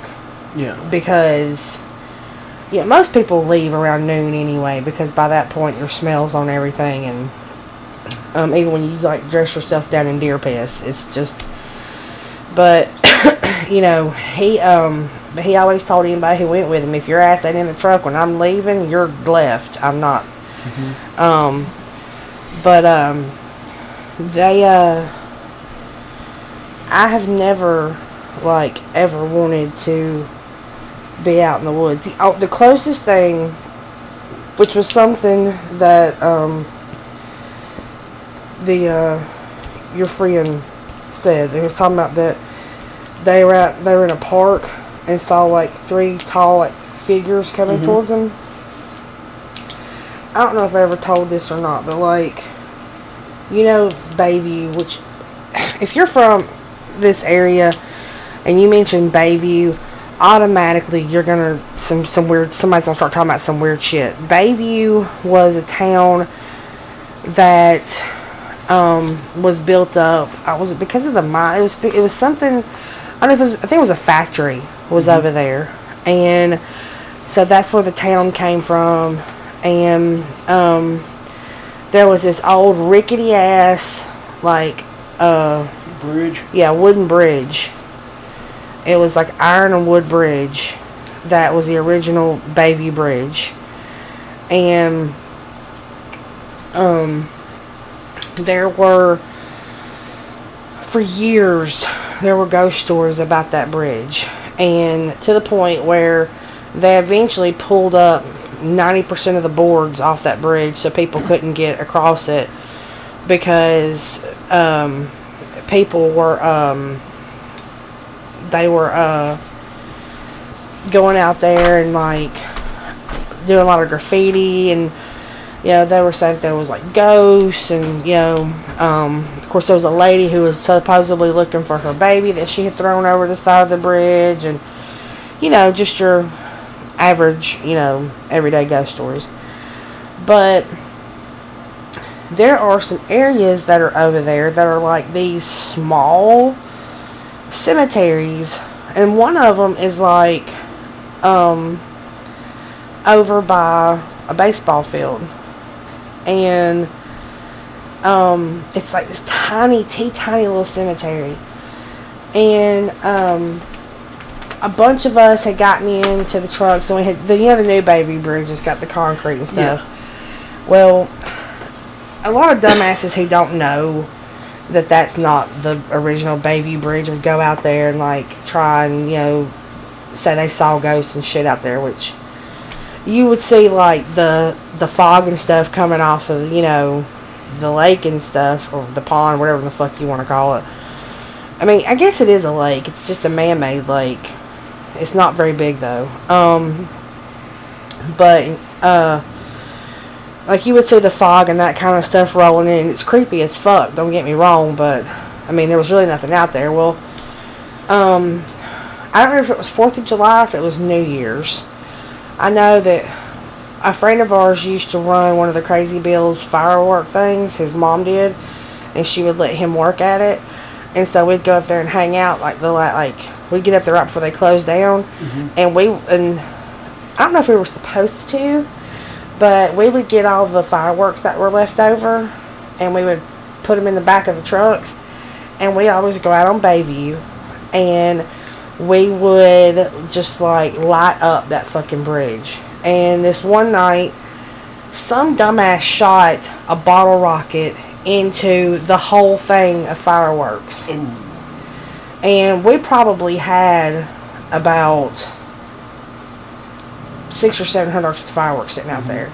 I mean, like seriously, like we would take, we took like, we would take the the inventory that was left over, and we would go and like shoot it off, and because it was already marked off like seventy five percent off by that point, you know. Throughout the day, they would just keep marking it down to next to nothing. So, anyway, we would go and I think like they let us get away with that because he didn't get paid to work there. And um, but anyway, so that night, like there's this, there's this huge fucking explosion, right? Like all this shit's flying everywhere. Several of my friends got hit with fireworks. Like you know, we're like people are jumping into the, the back of the, the truck and uh, we're hauling ass to get out of there because like we just know the fucking cops are coming because this was like a fucking fire was on this bridge right here. So we haul ass into Bayview instead of going back home. We go like into Bayview, and um, a friend of ours had her Ouija board. Same girl that had her Ouija board at my house, and uh, she had gotten this. It had to have been like New Year's because she got the Ouija board for Christmas. That's a kind of fucked up Christmas present. her family they that was like tarot cards ouija boards all kinds of shit they get for christmas they were like really into all that um but uh they uh anyway trying to get my point anyway so we go into bayview and okay you know where baby's at. You've been Yeah. to baby, right? Okay you know how that ballpark uh, like there's the big ballpark and then there's like a smaller ballpark. And if you um like if you go to the smaller ball, ballpark, it's like a dirt road, Mm-hmm.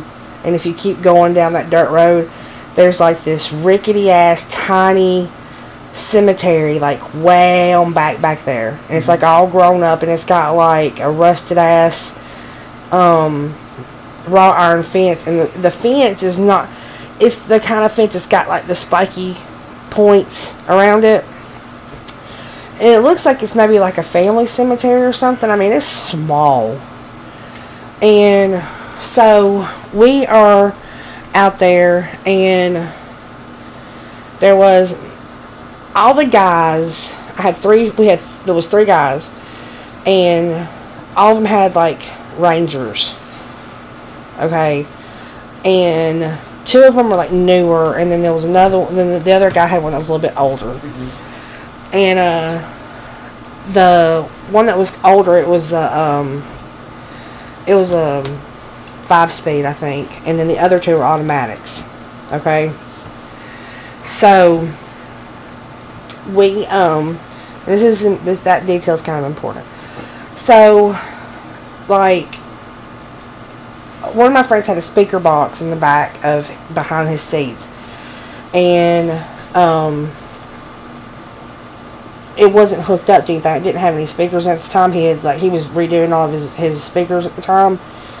So he took the speaker box out, set it in the bed of his truck, and everybody's kind of sitting on like the sides of the, the, the bed, and we're playing with the Ouija board. And I was like, "Fuck that! I'm not playing this. Fuck you guys. I'm over here," because I had already had my little experience, and so, um, me and like a couple other girls were over to this one side, and we were sitting on the tailgate of another truck while they were all playing that. Well, we're sitting there talking, and I didn't even notice this at first.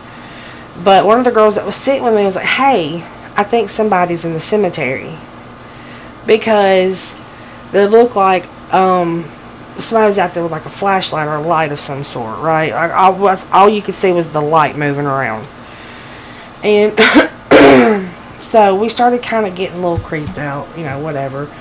And of course, you know, um, everybody's heard the story of there's the Satan worshippers that go to the cemetery. Yeah. So of course, you know, we're sitting there and um like we're still talking but we're looking at this light and we're trying to decide if it's even worth saying anything about because it was like really far off. And um like it could have not been at the cemetery like I mean when it's dark you really can't tell how far away something is, especially Yeah. when it's like cuz you know it's pitch black out there. There was like where we were sitting at, there was still the street light that you that was like at the edge of the ballpark that was still shining like a little bit of light over where we were and they had the bed lights on. So you could see like what they they were, they were playing the Ouija board or whatever they had so they could see but where we were sitting at it was pitch black. And uh so but this it was like a small little dot, so it had to have been like far, far off. And I wasn't as blind then as I am now. So, um, so we're talking, we're looking at this, and it, I noticed that they have gotten oddly quiet. And we turn and we look at them, and they are all staring at the same thing we are, but they have a completely different look on their face than we do. And right about that time, the radio turns on in one of the trucks. And then we were like, oh, well, he must have left his keys in the ignition. You know, it's that's that's what it, you know that's what it was. You know, rationalizing shit. And um but of course, it made us jump and whatever. And next thing I know, everybody that's in that other truck is like scrambling. And like, I told you, we were sitting on the tailgate. My friend, his is like I told you, his is a five space one. We were sitting on the tailgate truck. He literally pushes us off the tailgate into the bed of the truck, throws the tailgate up, jumps in the car, his car won't start. The truck won't start. So none of the trucks are wanting to start. And the dude whose radio had cut on, like it cuts off. They're, I mean, eh, they're all like freaking the fuck out, and we're looking around like we're three. We're sitting like, okay, what in the fuck's happening? Nobody's telling us anything. All you can hear is go, go, god damn it, go, go we still have no idea what in the fuck's happening. Like we're literally like all we see is this light, mm-hmm. but it looks like it's getting closer. Like we start noticing, it looks like the light is getting a little bit bigger, like it's getting a little closer, but it's still so far off. We don't. We're like, what the fuck are y'all freaking out about? And I'm, I'm like, and I keep thinking to myself, you know, because they just keep like turning it over, like they're gonna flood the, their, you know, this shit, and it's not gonna start. And my friend, who I was the one the truck I was behind, he screams at his other friend. He dropped it in neutral and screams at his friend, "Push the goddamn truck!" So he gets out. He starts pushing the truck and he starts trying to pop the clutch to get it to crank. And there was a hill that you you know there's the hill that you kind of you go up to to get to Yeah. the cemetery. So they had already that when they parked, they had already parked the trucks to go out. You know, mm-hmm. so he's telling him to push it downhill so that way you know he can take and get it to go. And it's not doing it. And he hit the bottom of the hill, and finally it cranked. And dude like dove into the back of the truck and we race off and we get to Bayview and we stop. We stop at Bayview Bridge and we're waiting on the other two. And we're waiting and we're waiting and we're waiting and it's been like 10 minutes at this point and they're not coming. So he's like, we gotta turn around and go back. And I, we're still like, what happened? What happened? And they won't tell us anything. We're like, man, they're just fucking with us. They are seriously fucking with us. So we get back up to the ballpark. The trucks are still sitting there. And like two of the girls that had been playing with the Ouija board. There was the girl who was her Ouija board and there was two other girls. The other two girls were sitting there and they're just crying their eyes out. The boys are sitting there, they're looking scared, and the other girl who, who was her Ouija board, she's just like whatever. And we're like, what the fuck is going on? And they're like, please help us get out of here. And so, um, they, um, they jump. He uses his truck to jump off their cars because their batteries were dead for some reason.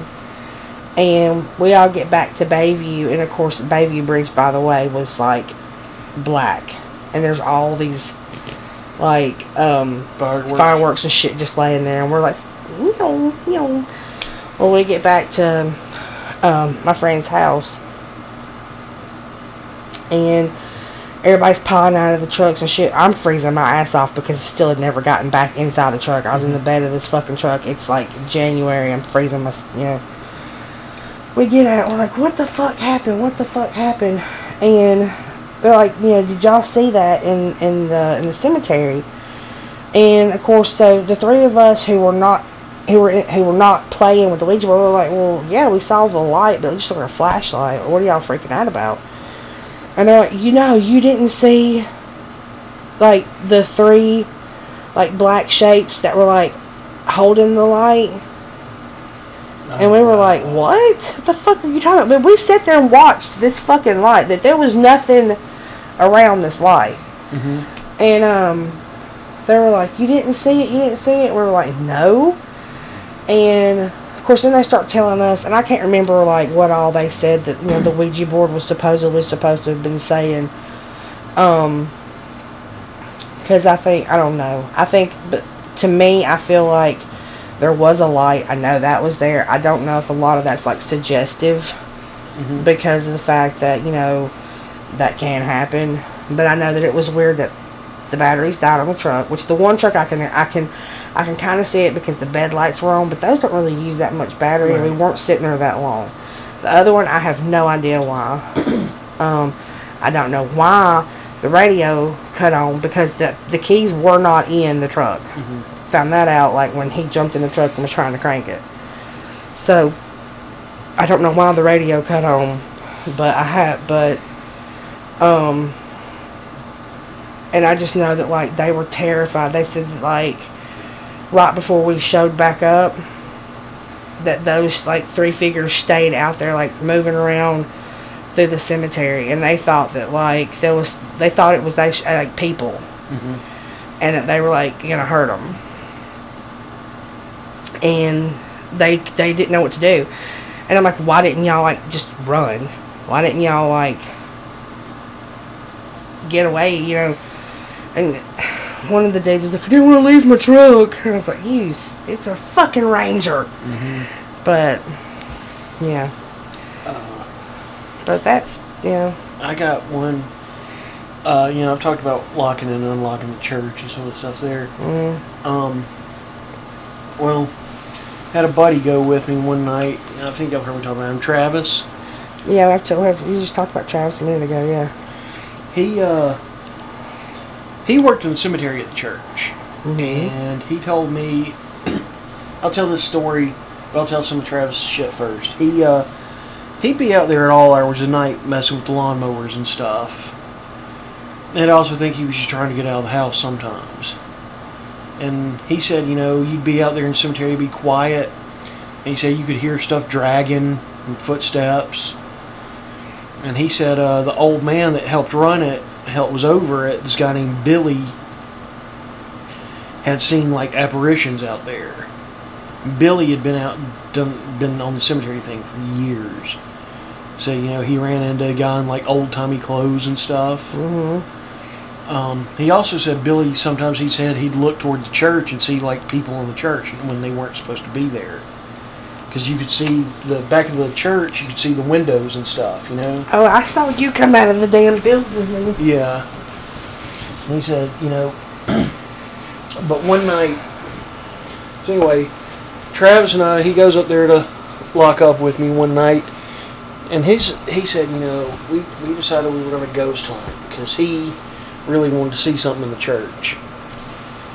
That doesn't surprise me the least bit. and we were we went into the build the part of the building the oldest part first by and called it the Dairy Queen side because that's what that was by and we're going down and to get there was a hallway and then you went down some stairs to get to the sanctuary and stuff do you know what part I'm talking about did you ever go over there with me Or Where the you- old sanctuary stuff was? no this was on the other side of the church the the sanct- you know where the old sanctuary and stuff is Where the vestibule is, where you go in. Yeah, th- this was on the other side. The the chapel where me and you got married. Yeah, that's what I'm talking about. Yeah, the, what we saw was down in that area. Yeah. But we were on the. Do you not remember that night when you said that you saw something Mm-hmm. and I took that picture? Yeah. I took two pictures and Yeah. there was like something darker and there it was Yeah. gone. Yeah. this was on the other side of the building. This was on the Dairy Queen side. That's where, yeah, that's what I'm talking about. Okay. It's Dairy Queen side. But uh, me and Travis, we were standing there, and he and it was dark, and he's like, "Hey man, what's that?" But you could see stuff because the exit lights were on. hmm I said, "What?" And he said, "Look." And he looked down the hallway, and you can ask, you know, I don't know if he'll ever come on the show or whatever, but you can ask him. We looked, and the only way I can describe it, l- listeners, y'all have seen Predator. You know how Predator looked when he was cloaked? You could see like kind of an outline moving and stuff. hmm It looked kind of like that coming down the hall. Yeah. It was weird, but it wasn't like a whole thing. It was like legs. I don't understand how, until you moved in with me, that you say that you were a skeptic. I don't believe you ever really were a real skeptic. I think you just didn't want to believe it. I was kind of like your mom. I, there, was, there was a rational explanation for it. You want to find a rational explanation for seeing some wavy legs. Was there heat coming off the floor? No, it was like in the fall, winter when Mhm. And then there's the video me and Travis took one time. he had gone with me one time in the summer, and it was still light in the in the church because it was like summer, summer. You know, where it don't get dark till like nine o'clock. Yeah. and we were up in the choir room and here's what's so crazy we saw like we didn't see him but the video on his phone he was recording with his phone Mhm. picked up these two like red orbs going through the uh, kind of the little hallway off the choir room was this this was uh just a couple years before we started dating. Yeah. Yeah i saw that. Because he asked me what it was. Because the thing is though after we watched it several times and you saw it hmm we went back and we were looking for you and we couldn't find them what the video? Yeah, I mean, we had the video and stuff, but they were gone. Off video, I'm not kidding. We reviewed it. We sat there and watched it. Because we wanted to like screen cap it or something. You saw the video. Yeah. That they it disappeared. The lights disappeared Yes, I'm not even kidding. that's weird I'm not joking. You can ask Travis, you know. but yeah, um, like I said, that building. You know, like I told, I've said before, there were some nights didn't bother me a bit. Other nights, I'd have that thing unlocked on, locked up on a dead run, and that third floor. Sometimes I could look up in the stairwell and kind of see if there were lights on. Hmm That was the, that was the hall, the room Sarah saw the face looking out. yeah. There were some nights where it was like it was like she's gonna stay on. you know? Um talking about Travis you know that's that whole like summer of 2015 we were going up to Hayden right? And you would go up there with us during the daytime and in the summertime it's like really overgrown like all in through there. And on the property it's like you can especially in this like one area you can walk back like a like you know a, a little ways and then it's like a drop like a sheer drop. Mm-hmm. And on either side of that, it's not. But like in this one spot, it's a like it's a drop off, but it's got like limbs that are growing out of the drop off right there.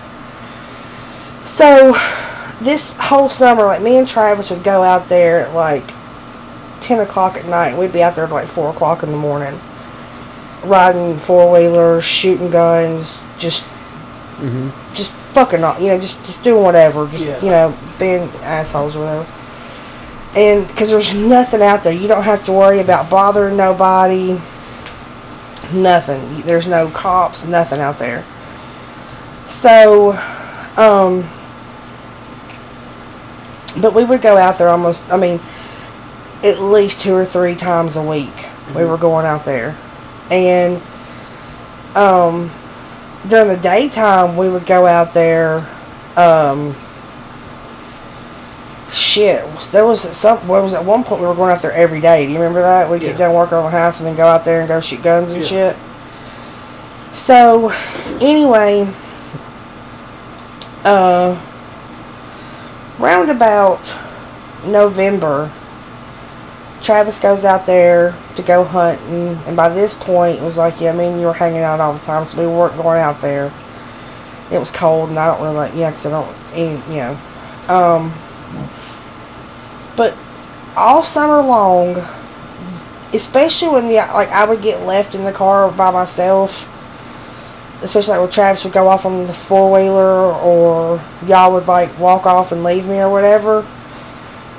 I got super nervous. I felt like somebody was watching me. And that shit didn't really start until like July. I didn't start really getting uncomfortable out there until like middle of July. Yeah, about the middle of July is when like I really started getting uncomfortable. And like I threw my first fucking hissy fit about being left alone like the first part of August and then I just quit going out there. It was like August 28th. I remember that day because I took a picture of this fucking rattlesnake that we caught and put in a co- in a Dr Pepper bottle. But um that was the last time that I went out there that summer. Okay. In November, Travis called me and he had gone hunting and or he'd gone out there like because he put game cameras out and shit and um do you okay do you remember the tree that he kept trying to blow up Mhm. and he like he uh eventually like was it like maybe the next year he finally cut it down Yeah. with a chainsaw. Do you Yeah. want to know why he cut it down? Guy hung himself on it. Yeah. Well, here's the thing. It wasn't necessarily that tree. It was the tree that was right underneath that. When the guy used that tree to lower to tie himself off onto the other tree, and then he jumped and had been hanging from that tree that whole summer.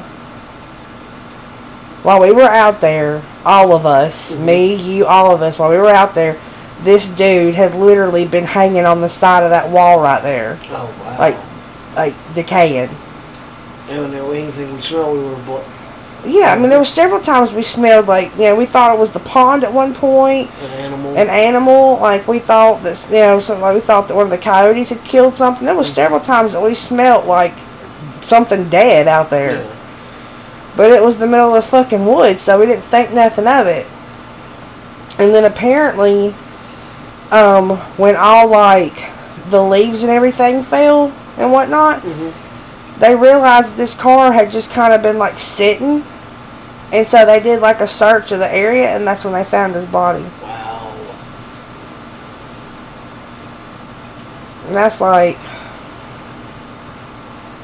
but yeah, and the Travis was like he always said there was something out there. He said he heard like, um, now the Cahaba when we would go out to the Cahaba at night, that shit scared the fuck out of me. Yeah. I refused to be left alone out there at night. Mhm. If it started like if it started getting dusk and like nobody was with me, I got in the car and fucking left. I told them I was like, y'all get to where y'all can take and get a, a signal, call me, I'll come get you. But I ain't sitting out there in that fucking shit. Because there was one time we were coming back from, we had been out there like night fishing or something. And, uh, yeah, me and him used to go down there and like just, you know, hang out by the water and stuff. And we were coming back. Were you with us that time when we saw a dude like he was from The Walking Dead? No. fucking hell. There was this dude, and I mean, like, he literally, look, he, I mean, he, obviously he was a fucking meth head, Mm-hmm. but he had, like, sores all over him, and he was just fucking shuffling. And, like, scared, and he, like, was, like, he walked out into the fucking road and shit. We blew through that stop sign, because it was right there, like, that four-way. And we was like, phew, like, right there by Dollar Yeah. I remember one night me and Travis went out there to sw- we had gone out there to swim. It was during the day, and we were swimming. We hung out. We were hanging out there for a while, and it got dark, It gets dark fast out there, too. and we were still hanging out. And all of a sudden, both of us. I mean, we were both like, "Let's go, yeah, let's go." And I mean, it felt like oppressive. Oh yeah, as soon as it gets dark out there, Mm-hmm. it gets creepy as shit, and it's so quiet. Like you can hear anything. And like that time that we went with Nathan, you can ask Nathan about this.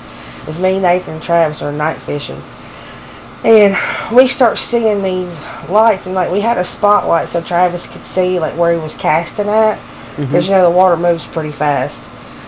And but as soon as he would see where he was casting, he'd turn the light off because the the um the game wardens and stuff they'll think that you're like shooting at fish in the water. Yeah. So he um we start seeing these lights like across the river. Only problem is there's no roads on the other side of that. That's like sheer cliff right Yeah. down through there. So there's no game with this. So well, at first we were because at first we thought, oh shit, there's the game warden. But then it dawned on us, there's no roads over there. There's no way the game warden could have been over there because of the fact. Now, had he been up at the top, yeah. But that whole like cliffside right there is just nothing but like trees and, and like it's just phew, you know. And then we start seeing like red lights and blue lights and like yellow lights and they're like I mean moving like crazy. And like now I know we saw um, an alligator because we could see the shine off of its eyes. But the rest of the lights the way they were moving and shit it was it was fucking crazy and like you could hear like it sound like a woman screaming I thought that was a bobcat or something Yeah. but of course they say we don't have those No. bullshit Yeah. there was a hood panther in my backyard Sparkles. fuck that that thing's name was Tupac Okay.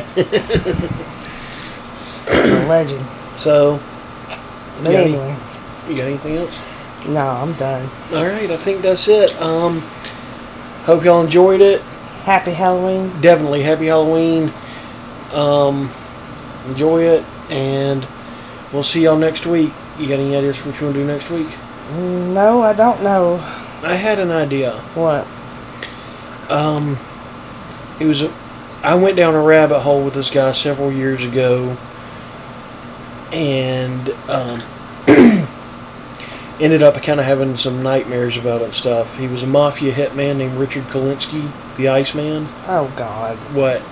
yeah what about him Well, I know who he is yeah I read the book about him, and I watched. I rented those. Uh, checked them out from the library. Those HBO documentaries they did, mhm and I got into it. And then, like, I was like, okay, I got to put this up for a minute. You know? okay Would you have any interest in covering him? sure Okay. there's also some shit on ID about him Yeah. All right. So, uh, as you said earlier, happy Halloween. Later. see ya